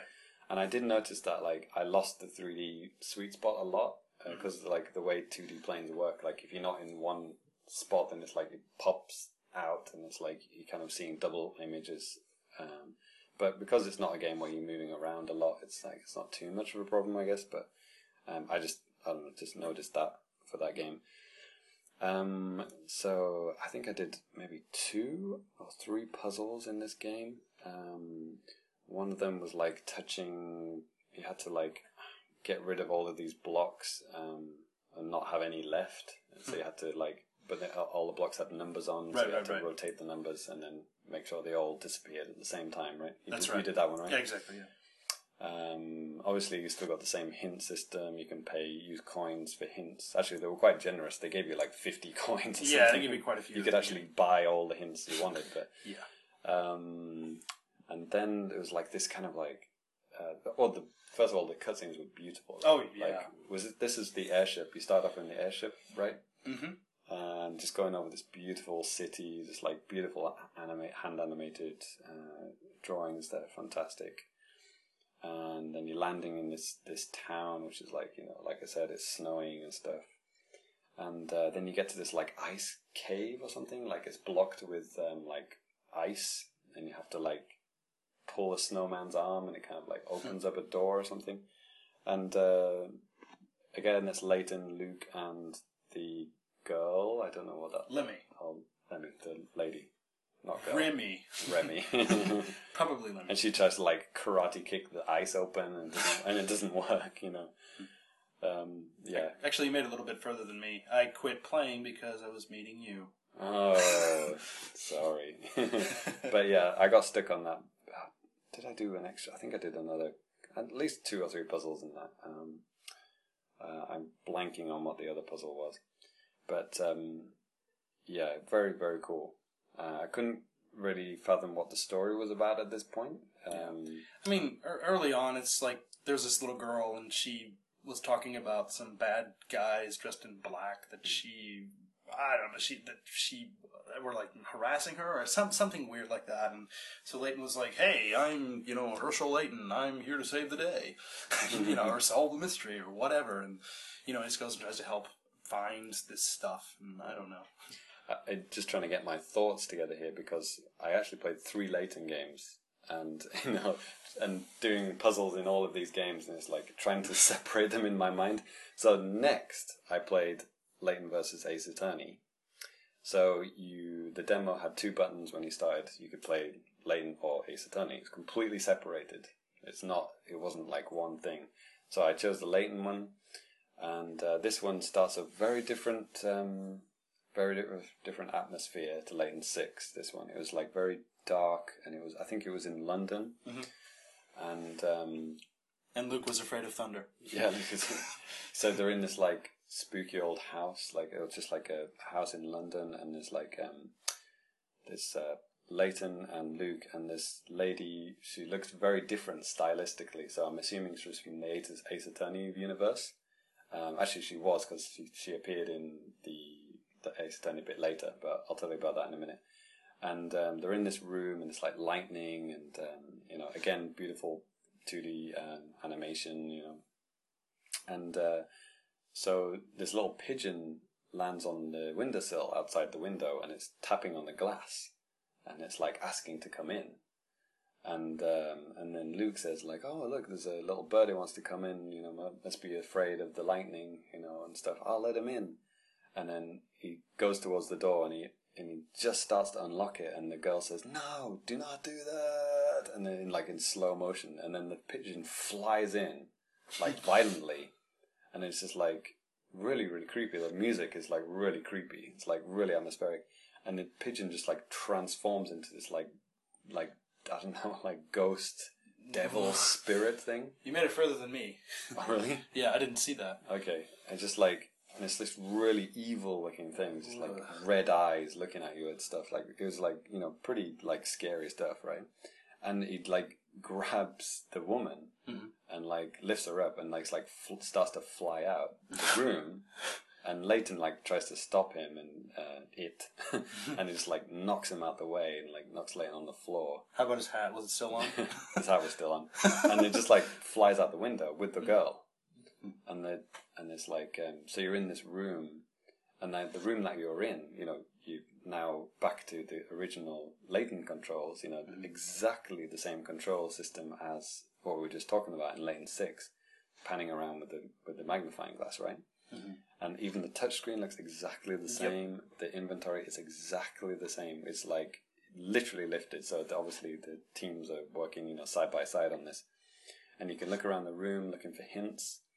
And uh, I picked up a few things, got a few coins as well. Um, and then uh, you move on to another screen, and you uh, there's another cutscene, and you're going towards the Tower Bridge uh, in London. You know the the bridge that opens, and uh, you let me get this right. So you you find this like secret uh, entrance by like touching the wall, and you go inside and you're going down these steps. It's really dark, and then you find the girl. She's like tied up with her like ha- arms behind her back. Kinky.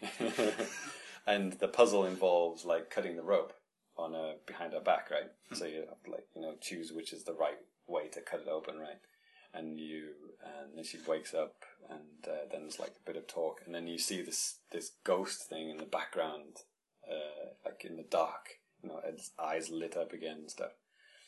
And uh, yeah, and that was the end of the demo. And then Ley- Layton came up and bowed, and he said, "Thank you for playing the game," and said, "Look, you know, look forward to it in the future." and uh, I actually had more time to go back to the title screen and choose the Ace Attorney bit. You know, w- with the Layton one, did mm-hmm. you like? I played a puzzle with like these two witches. Mm-hmm. Did Yeah, you- yeah, Okay. yeah, yeah. I just didn't beat that. Oh, okay, okay, right. Yeah, that was quite tricky. Yeah. So, Yeah, I don't know. what was that related to? Was that uh, related? They were to- telling a story about some Oh, witches. just a story. I, I don't know. Maybe it was Layton saying something to Luke, or Luke saying something Yeah. to her. I, I- really don't remember off the top of my head. But um, yeah, basically you have these two different color witches. One was white, one was black. Yes. Yeah. Each one has to basically you're trying to get them back to their own castle. Like you know, the white witch goes to the white castle, the black witch goes to the black castle.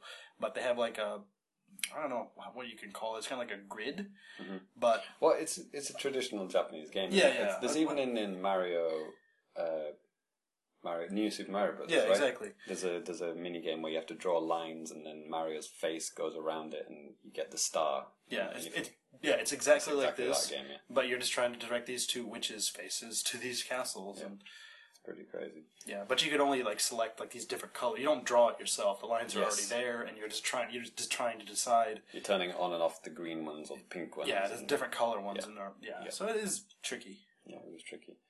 Um, oh, so it got interesting right after that puzzle. So it's a shame you didn't see it. There. yeah, you can try again tomorrow.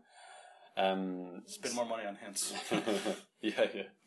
So Ace Attorney, the Ace Attorney section started off. It was like completely different. So obviously, I'd just been spooked out by that, you know, creepy thing. You got the headphones on, so you get the full, you know, sound experience. And then like Ace Attorney is much. Um, it's quite different. Obviously, the art style is different. It's still polygons, but like you know, they've still got the two D animated uh, cutscenes. And this one, you start off. Um, I think it's in like a museum. It's like a dark, dark museum, and there's this like uh, security guard, you know, walking down this uh, hall in the, in the museum, and he and he hears some like um, some kind of fight happening, and he opens the door, and he sees this girl battering this other girl with a pipe. And she and he sees in slow motion, and she like lands on the ground, and the and the girl looks kind of shocked that she's done it. Like it's kind of weird, like she she did it herself, but like she's like she doesn't know why she's done it, kind of thing. And then it cuts to the courthouse, and this is in 3D, and it's got like you know the little British policeman in the background, and I, I guess this must be set in London entirely. I don't know, but both sections were set in London, so I'm assuming the story takes place. So you got the least- judges with the cool old school wigs. yeah, Awesome. yeah, exactly. And uh, you can move around a little bit, but it was all talking. It was a, so much talking, so much text, and um, obviously Ace. I guess he's called. Is his name Ace Attorney? Sure. Ace, whatever. He comes in and he starts talking to the uh, the uh, the suspect. You know, the girl, and the security guard comes in, and you know the judge starts talking, and then it goes to the courthouse, and then it's just like so much text, and it got to the bit where I'm supposed to be choosing, you know, what to ask him, and uh, I couldn't quite follow at that point, and then my time ran out. but um, yeah, it's it pretty much I don't know. I've never played an Ace Attorney game, but from what I've seen, you know, it looks like pretty much standard Ace Attorney type Now, I, have gameplay. a, I have a question about Ace Attorney because I'm, Yeah. I'm, I'm even trying to think back to the demo because I only played the Layton part myself. But you know, in Layton Six, one thing that I clearly clearly saw and remembered that's also in Layton Five. Mm. This and this is Japanese stuff, but like, did it have furigana like above all the text in there? Um, Or- it, I think it did, yeah. Okay. Yeah, yeah. That's always kind of nice because I mean, sometimes there's some tricky kanji in there and Right, stuff. So it's always really nice to have that kind of an option, and I'm really glad that a lot of games do that nowadays. Uh, furigana is like the phonetic way to pronounce kanji, which is obviously kanji is very hard to read if you if you don't know it. So If you're not Matt Walker right. or Minoru. yeah, so that's Ace Attorney. Um, be interesting to see how these two parts blend together. Um, I, th- I think there was a girl from the Layton bit in the courthouse. I think I remember. I forgot her name. Remy. Not Remy, but but like the two graphical styles are quite different. Like Mm-hmm.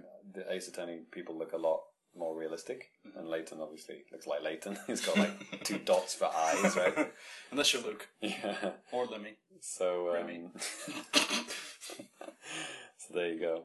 Be interesting to see if the stories, you know, meld, you know, together. The trailer shows Layton and Ace in the same room at one point, so they must hmm. have to, you know, cross paths at one point. And one thing too, I mean, both of us at this point in time, we haven't played Ace Attorney Five, so I mean, Yeah. but you know, like James said, I mean, you can obvious, you can see obvious things that are essentially just lifted right out of. Like, not, I'm not saying that's bad, but I'm just saying you can just see that, and it's cool to see it that stuff, colla- you know, collaborated together and to make some kind of a final product. The other thing I'll talk about very quickly, it's because it's an iOS game, but Layton Brothers. Um, so Layton Brothers doesn't actually star Professor Layton, but I don't know, two guys. I mean, they look nothing like Professor Layton, but Mario and Luigi. I guess they're twins. Hmm. But they look, you know, they wear different clothes, but they're twins. But whatever. Should they Um, wear the same clothes, like the same shirt at the same Yeah, time? yeah. Like literally, Always. I mean, it's one shirt and two guys. So um, yeah, it's v- very graphically different. It's like you know flash based. You know, it's no no polygons. You know, well for most of it anyway. I played it on iPad, brand new iPad. You could choose iPad or iPhone. I chose iPad, obviously. it looks looks very nice, very clear, very cool. Um, but then you kind of go into these kind of like I don't know scene investigation uh, parts, and you can kind of move the camera around. You know, with two fingers dragging on the screen, you can spin the uh, scene around, and you can zoom in and uh, find clues and stuff. And then at the end, you have to decide who is the culprit. You know, in the one in the scene that I played, it was like a woman had eaten a sandwich and died, and you had to like work out. You know, She's guilty. yeah. That sandwich did nothing to her except kill her. they can still hear things. so, so yeah, you had to zoom in and you found like things under the table that she's slumped over, and you like the receipt, you know, like what it's got written on and stuff. And you collect clues, and then you, at any point you can back out and you can choose who do you think the culprit is, and then they analyze if you're correct or not. Um, I managed to get the right answer first time, but because I chose the chef because I thought that was kind of obvious, and it turns out I was right. But um, and you can kind of build up cases and stuff, and it kind of stores all these profiles, and it's, it's like set out like a briefcase type thing. Oh, you know, okay. you've got like player card, profile cards, and stuff and stuff. Yeah, like it looks kind of interesting, but um, I don't think that'll ever come to Wii U or 3DS. I don't know. No. Probably not. Hell, well, Well, you need double touch. You need dual touch for for a start. So Yeah, well, I wonder if it even come out of Japan. You know, yeah, good point. Yeah, it's, it's it was completely in, in Japanese. Yeah, Japanese language, uh, Japanese voice, Japanese text. So there you go. I think that covers everything. Yeah. Yeah. So yeah, as of the first two days, the business days of TGS, that's Mm-hmm. all that we've played. So um, we'll come back for a little final segment, and uh, Danny can update us with anything else he played on the public days, if you managed to play anything. and uh, then we'll uh, end the show in the next segment. This is already quite a long podcast, so thank Yeah. you for sticking around. But there's a little bit more to come.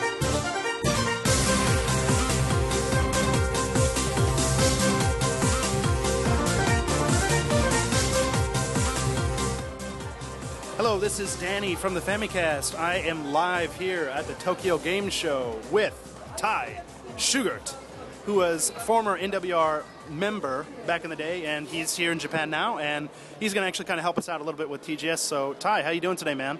Hey, super good. Good to be here. Awesome, man, awesome. So, you know, James and I, you're, this will be thrown in sometime after that. You'll be hearing us talk about our experience that we had yesterday on the business days and that type of stuff. But Ty and I are here on the public days, braving the ridiculous crowds. Um, but yeah, Ty, like, do you want to tell me a little bit about your experience here today? Um, Yeah, first there's like one huge difference you have to know but, uh, between E3 and TGS. E3, they don't allow the public in, don't allow anyone under 18 in, and like on the TGS site it said like kids 12 and under free or whatever. So that's like the main difference. Like people just crowd in shoulder to shoulder, and I hope you like hour long waits for games. Yeah, indeed. And my God, I mean, there are kids everywhere. And, uh, I mean, you know, I like kids, but I mean, Jesus. Sometimes I just want to play games and be done with it, right? You know? But anyway, um, so today I actually got to get my hands on the Wii U for the first time, which was actually pretty cool. Uh, I got to play a little bit of Romance of the Three Kingdoms 12 on the Wii U. Um, I mean, what can I say? It's an RTS game on the Wii, which it's a, I think it's a pretty good match. There's some really cool stuff that they're doing with uh, touchscreen controls during the battles, but like visually and also just for a demo of like an RTS game at something like this, it's just not the greatest venue or something like that. I mean, Ty, do you play RTS games at all? I've been known to, but yeah, yeah. I mean, it, it's not.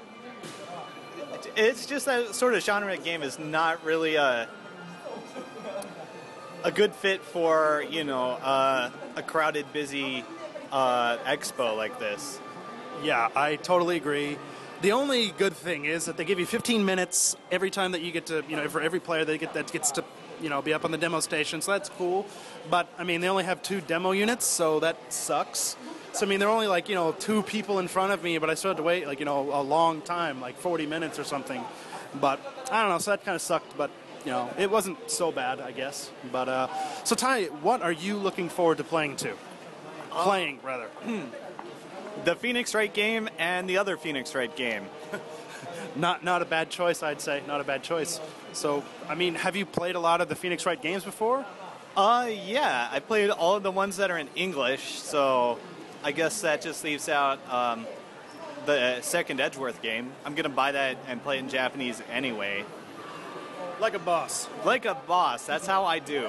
and I'm gonna be definitely like fake spoil it on the forums. Okay, go for it. Like that's been a thing on the forums. Like, uh, like years ago when I was in Japan, I, I was getting the games before a lot of other people, and I would just like post a like a fake spoiler with like a broken spoiler tag, and like some people, including other NWR staff, would be like seriously mad at me that I spoiled the game, even though it was a fake spoiler. and I'm gonna do it again. So just so if you're listening to this, you've been warned. There you go. Warning from Ty. So you better look out. You're gonna get pissed.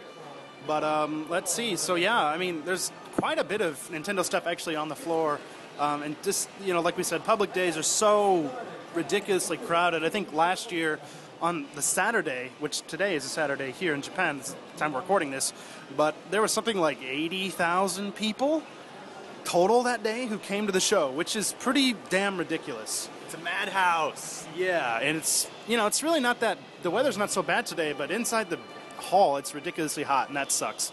But yeah. So Ty, do you have any like closing thoughts about the show that you want to talk tell us about? Um, yeah, there's a lot of swag. I want to get some swag. It's definitely a thing I'll be doing. Awesome. I already have a handful of stuff myself, and uh, I'm trying to find more and more booth babes to take pictures of to show you guys. And maybe if you're looking at the MP4 version of the podcast, if you look at your screen right now, they might just be scrolling across. So Oh yeah, I definitely want to meet some of those like hot fighting game cosplay girls I've seen around. At least I hope they're girls. Yeah, because sometimes the guys dress up as girls and the girls dress up as guys. It's kind of weird. Or hot if you're into that. I'm not. I might be. What? Whatever, I'm down. Okay, and I think that's going to do it for us here at the show floor. Uh, Ty, thank you for coming on and thanks for helping out with you know covering the show. oh, my pleasure. All right, and let's go on to the next segment.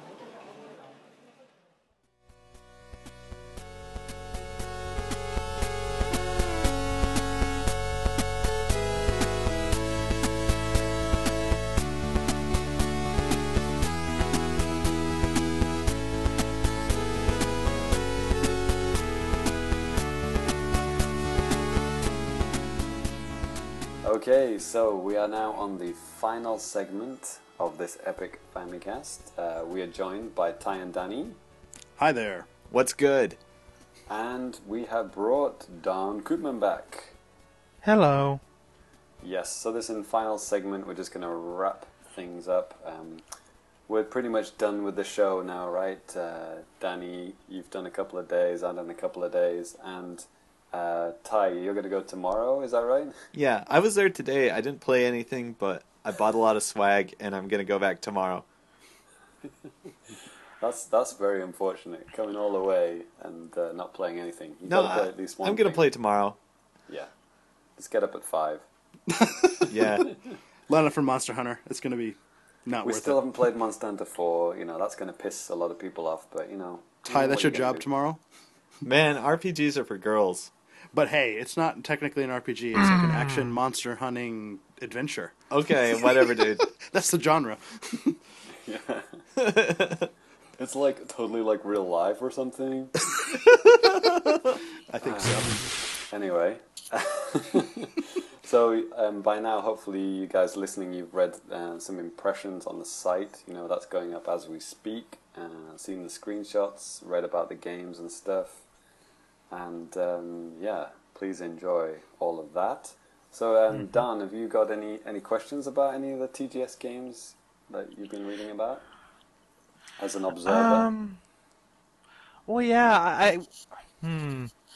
I just really want to know how how the experience of like Professor Layton and Phoenix Wright comes together in one game. well, we have talked about this already, and um, but all I'll say is that they're very in the demo is very separated, and uh, I'm a little bit kind of you know I'm wondering about how they're gonna like intertwine those two kind of game styles together because they didn't really try and intertwine it at all in the But demo. I mean, you I did see. say you did say. I mean, you played both of the demos Yeah. within the demo, and that Yeah. there were some characters from you know each of the games. that's right. You know, kind of intermingling between each the, other. the girl was in both sections. Yeah, There you go. That's how they do it. That girl. that girl. Oh, I since found out. I rem- I've since remembered her name. She's called Mahone. I told is- you that yesterday. You did. No. which is um, you know a play on Maho, you know, witch. So she's I think she's some kind of witch. I don't know. What'd you call me? A magical anime girl that I've always wanted as a supporting character in a game. Who'd have thunk it? um, so Ty, is there any game that you in particular that you wish you had played or you're hoping to play tomorrow? Oh yeah, Phoenix Wright and the other Phoenix Wright game.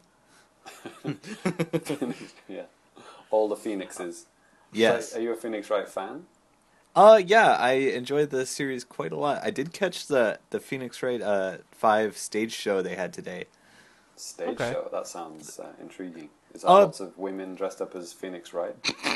I wish. they basically just had like the producer and the, the director come out and talk about the game and explain how the game works and showed like a lot of footage from like the cutscenes and stuff up on the main stage.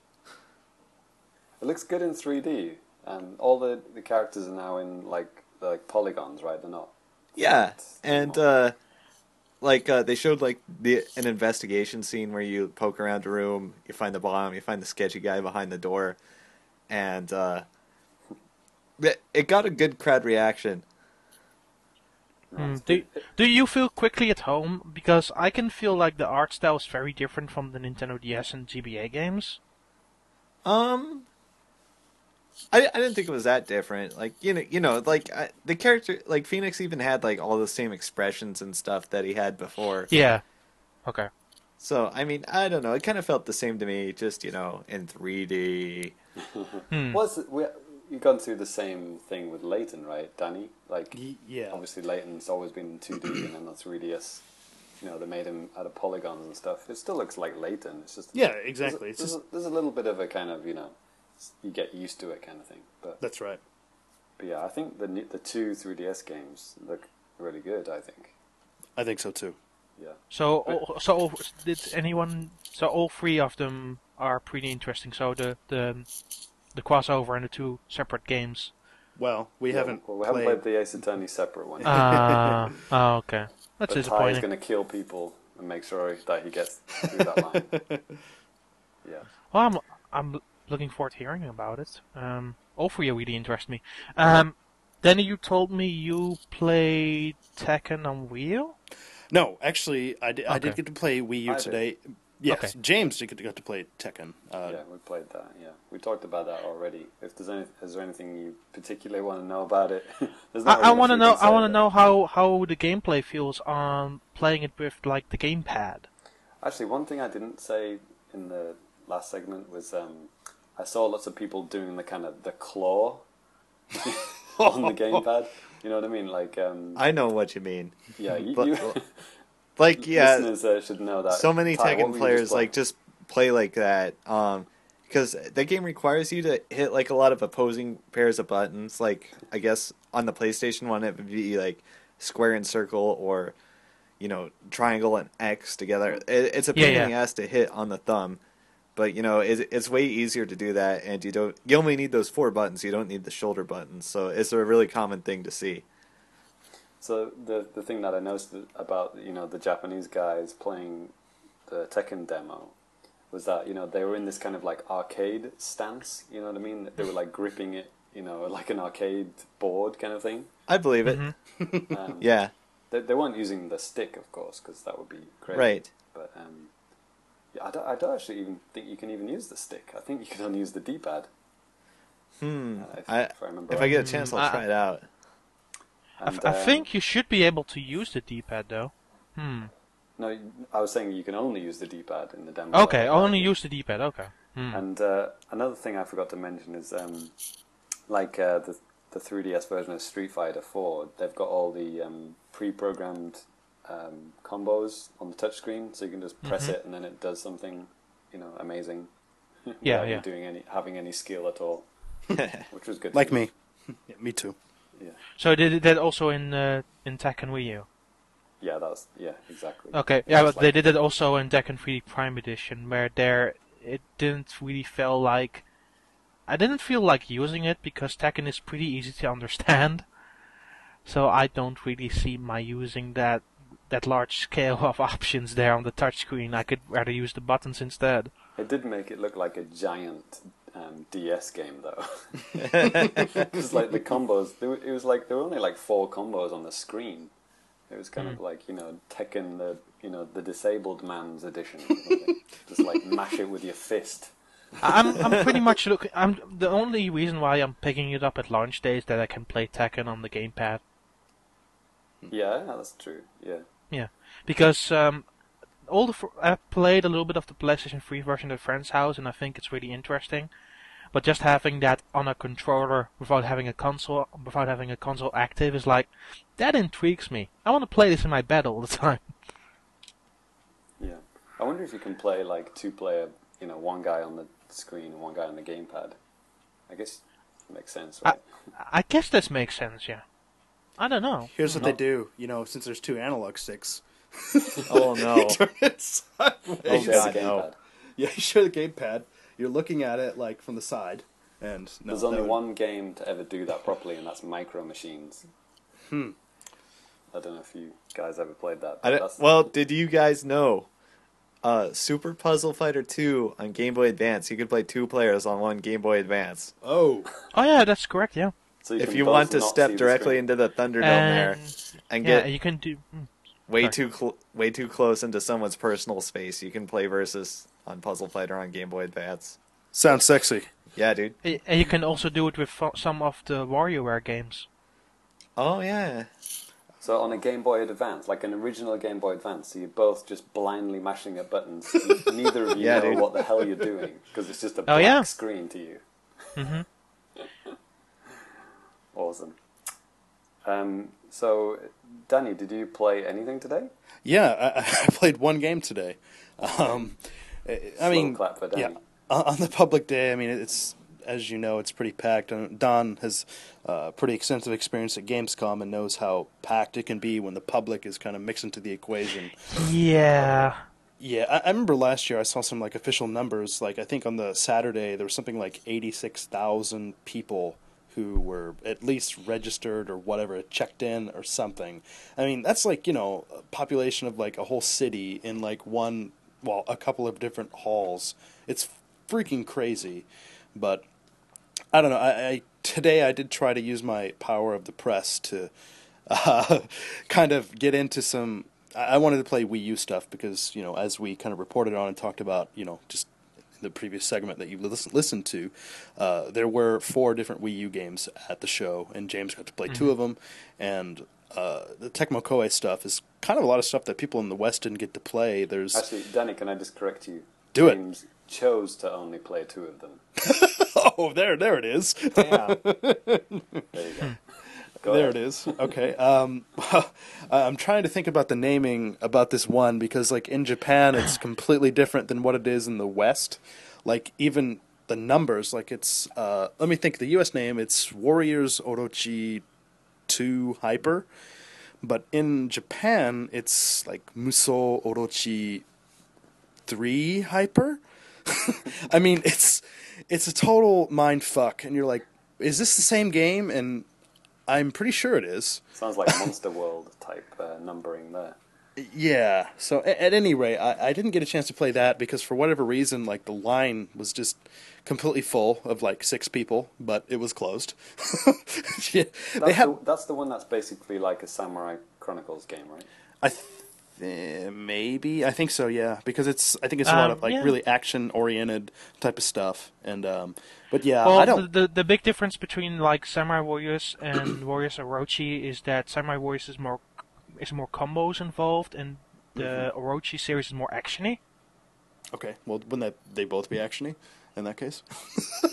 well, no, well, no, well, it means that you don't really have to build up combos to make an impressive feat of an um, of an attack.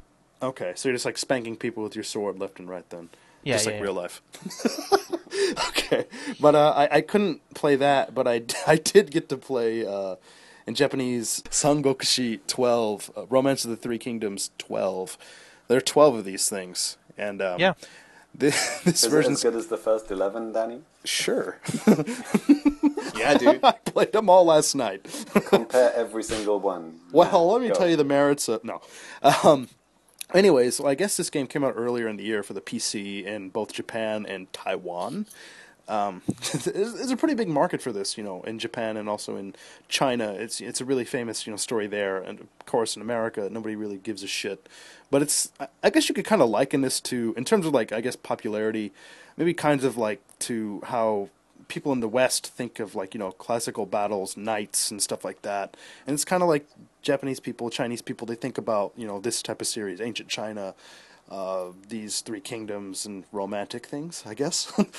um, It's like a Chinese Braveheart. There you go, man. Yeah, You, you nailed it. You minus the Mel Gibson, plus the Mel Gibson. Um, Freedom. but anyway, um, so yeah, I got a chance to play this, and at you know, kind of like the Orochi game, there were only two demo units. So I mean, it, you know, so you had to, and with it too, you had 15 minutes on each unit. So oh, God. that's yeah. So you know, you have six people waiting in line, and that that's can mark up for you know kind of a long time to sit there and wait. So you know, I was like, man, if anything today, I'm playing the Wii U. I'm not going to go to Tokyo Game Show and not play the Wii U because this is something I've wanted to try out ever since I've been hearing about it in 2011. But uh, so yeah, I waited and I played it, and um, one, I mean, it's one thing about it. I mean, it's an RTS, and it's a demo for an RTS, so it's just kind of like a weird game to demo at like a trade show because there's like for literally over half of the demo, I was like reading text and just going through stuff and menus like. Okay, this guy is the fifty director minutes is of this not army. good for that kind of game too.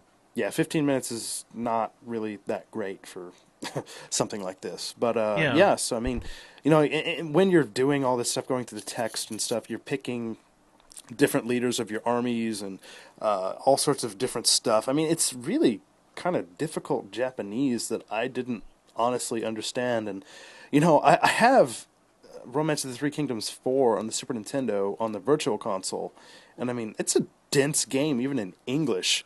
I mean, I god damn, in Japanese it's freaking insane. It's a nightmare world. it's a nightmare world. But I, I, I did eventually get to the you know the battle sequences and stuff like that, and um, also So too, what does it look like? Does it look like an Advanced Wars type setup? it just looks kind of just like a just some kind of a RTS you'd find on the PC like Okay. ten years ago. it's not like So you can highlight people and move them around. Exactly. I mean, it's like it's like that. It doesn't it doesn't look great, but I mean, I'm not like a huge RTS fan, so I mean, I don't really know how far they've came visually in over the past ten years. Because honestly, I really haven't played an RTS game in the past ten years. I, th- I think the the game that comes close, which we- the West has a reference to, is Pokemon Conquest. okay. Uh, because it kind of uses like that same battle system, but I think on the on on that series it's a little more advanced and a little more difficult. hmm Um, but overall, it, you get the same impression out of it. So people who've played that will feel at home with this one. Yeah, and what what one thing that I kind of liked is that you know obviously with the RTS stuff, you get to use the touchscreen to kind of direct where your units go. Yeah. But you didn't really get to use the touchscreen up until you're in the RTS mode. Basically, you're just kind of going through menus and stuff like that, hitting the A button or just you know using the slide pad, whatever analog stick, whatever the hell they call it, and you know it's kind of selecting things. But you know you can use you know the touchscreen to direct stuff, or you can use the slide the joystick to uh, you know select what you're doing, kind of like a mouse. Were you, were you using the TV at all? Was it just all it- the man, the TV was like a 40 inch TV, like seriously, like less than a foot in front of my face. So I was just looking at the gamepad because it was just way too close. But I um, remember seeing somebody play it, and their, like their forehead was almost touching the TV. Yeah, I mean you're really close. It was really close quarters in that like booth. They were really So cramming it in, weren't they? It's like they really didn't give a shit about that game. It's like just put it on the corner, you know. pretty much because I mean the PS3 version was kind of had more prime, you know, Yeah, time yeah, spot. They had loads of units for the, Yeah, PS3. and because like when I went into the line, they're like, "Yeah, this is for the Wii U. You sure you want to play it? We have it for the PS3." And I was like, "Dude, of course I want to play it on the Wii U." And um, but yeah, I mean, like I said, it's you know you can use a touchpad for stuff like that, but the everything that you see on the gamepad is simultaneously broadcast on the TV. Oh, I see. So, that, So that's it's just kind a of mirrored thing. exactly. It's just a mirrored, completely, completely I, mirrored I can I experience. can understand how you can play it so better with a PlayStation 3 controller than a gamepad. I guess it just depends on your personal preference. I mean, obviously, I think having a touchscreen for some kind of a RTS is badass and awesome. Um, and Yeah. kind of like more realized than what it is in the DS uh, because the screen's bigger and basically it mirror you know it's mirrored on the TV, so you know that's kind of cool. But um, I don't know. I mean, it, it worked like in terms of functionality, it worked just fine. I mean, I sucked at it, and I accidentally had it in like a really fast mode. So I did that like in the text because like, man, this is going pretty slow, and and it carried over to the battle mode, and then like the guys, the enemy troops, just like really got up on my ass and just killed me like really fast before I could like really do So a does, lot. does all the battles take place just like um, with the same character sprites? It doesn't go to like another screen. Not show- really. I mean, sometimes if like a boss character is doing something special, it shows like a still animation of him on the screen, on the screen screaming or something. um, you know, or riding on a Is horse. it or- polygonal, like 3D objects? 'Cause from what I saw, it all just looked like you know, It's- 2D sprites. It's it's not quite that. I mean, if you think about kind of like what RTS games look like, seriously, like ten years ago, it looks Age of Empires, that kind of thing. it looks kind of like that, like crappy. you know, it's like 3D ish, but It I mean, looks like crappy. No, I have a question. Like, how would you characterize the pace of the game? Did it feel pretty fast? Kind of slow? What would you say? Uh, for for me, I, I thought it felt pretty slow. But then again, too, I mean, it's an RTS.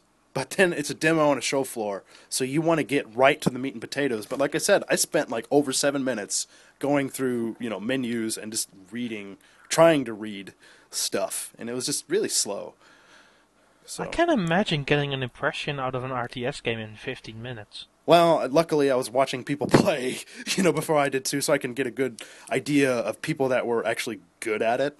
Except for the guy right in front of me who was worse than me. wow, okay. But um and he was Japanese, so I was like, "Come on, man." Get with the program, scrub. exactly.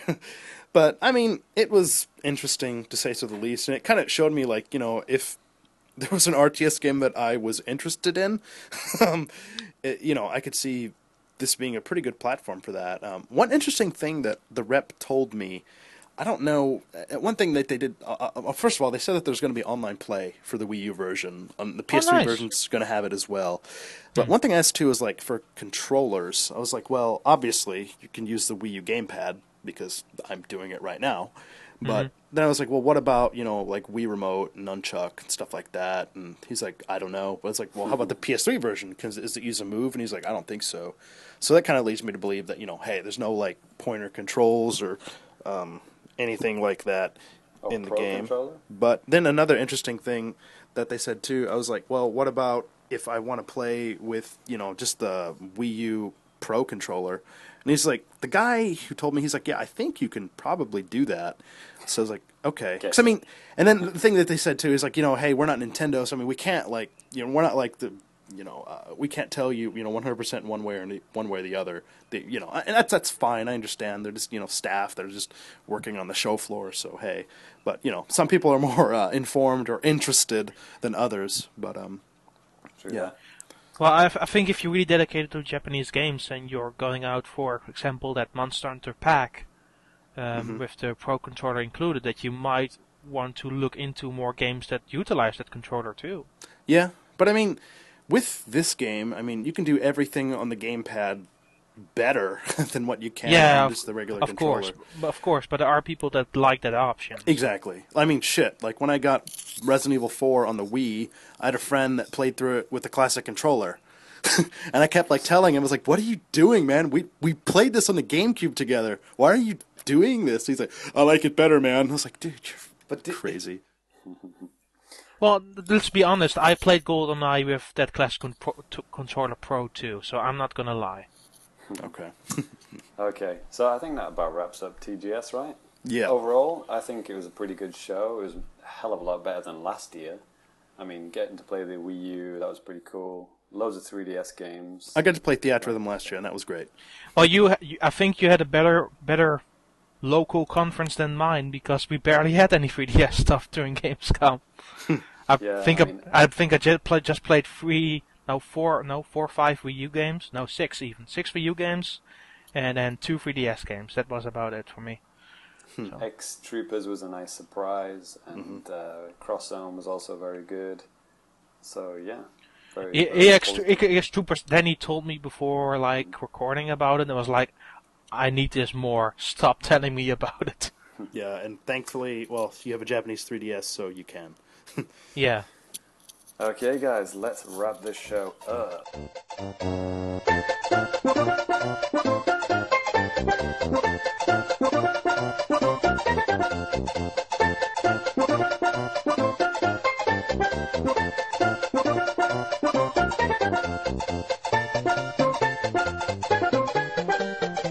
Okay then, so let's wrap things up by giving out our Twitter handles and our last tweets. Uh, Danny, go ahead. Okay, I am at Danny Biv, D A N N Y B I V. Uh, one of my last interesting tweets. I had just bought lunch at TGS. James and I were talking about this yesterday at his place, and uh, I bought some Domino's pizza, and I put a, a pic up on uh, on Twitter, and that was That's the that first was year they've had it. So yeah. I, I haven't had Domino's pizza in God knows how long, so that was awesome. awesome. Dan, go ahead. Um, my Twitter handle is Nintendan, which is N I N T E N D A A N, and I was talking to uh, Becca Gunn, who is a lovely uh, girl on Twitter. We were talking about uh, Learn with uh, Pokemon uh, Typing Adventure, which is out in Europe now for the Nintendo DS, which is a lot of fun. Um, so he, she was saying, I'm confused, Professor QWERTY, how does typing the names of the Pokemon help you? And I said, it helps collecting Pokemon for some reason. And then she said, at least Snap's story made more sense. QWERTY is pretty new to, po- to the Pokemon world. And I said, Snap is pretty damn mean when it came to judging your pictures though. Shakes fist, and then she ended with, Oh yes, freaking Bobaditos in the cave. Come on and transform already. All the pester balls. Well, that was the longest 140 characters I've ever heard. well, well I, I had to I had to give the entire conversation, even, oh, even because it didn't make sense anyhow. So uh, my last, so my last tweet, um, a bit of a name drop here. I'm sorry about this, but um, I was replying to James Mielke, which people might know from One Up. He now works at Q Games with um, Dylan Cuthbert. I was saying thank you, and I asked him. Uh, I was saying thank you because he took a photo of me, Dylan Cuthbert, him, and um, and John Davis, their uh, PR guy. And he sent me the picture, and I said, just thanks. And I said, which uh, female fighting game character were you mimicking there? Because he was kind of like, he was posing like Chun Li or something in the p- p- picture. and uh, he says, it's a secret. so yeah, that was pretty awesome to meet uh, Dylan Cuthbert at the show, doing that crazy live stream. I'm I'm I'm looking at uh, I'm looking at your photo right now. It's hilarious. So Ty, You, c- oh, sorry, I'm at Fam- Family Complicated. Uh, Ty, go ahead. Ah, yes, my Twitter name is Super Cat Drugs. All one word, no funky Super punctuation or anything. Cats, drugs. And my latest tweet was just the word swag, which I've been saying all day. yes. Was And also- photo attached to that? Attached is a picture of a bunch of swag that I got. Nice. Good news, I'm following you right now. Yes, it's always good news when my internet popularity goes up. How does it feel reading out your Twitter handle? Oh man, it, this is this must be what it's like to be famous. Oh dear. Um, oh, I promised Minoru that I would read out his. So uh, Minoru's Twitter handle is nwr underscore Minoru. And uh, his last uh, tweet, well, actually, Minoru's been quite good because ever since um, Andriasang stopped, he, he said that he wanted to kind of start translating more news articles into English, like, you know, at least the headline. So he's been doing that a lot, and you should definitely follow Minoru if you want to hear about, you know, uh, Japanese By, news. by the by, talking about that, I translated the first ever time something from Japanese to English for NWR. Oh, really? I did it uh, for the web browser article that uh, Carmine Red wrote. Cool.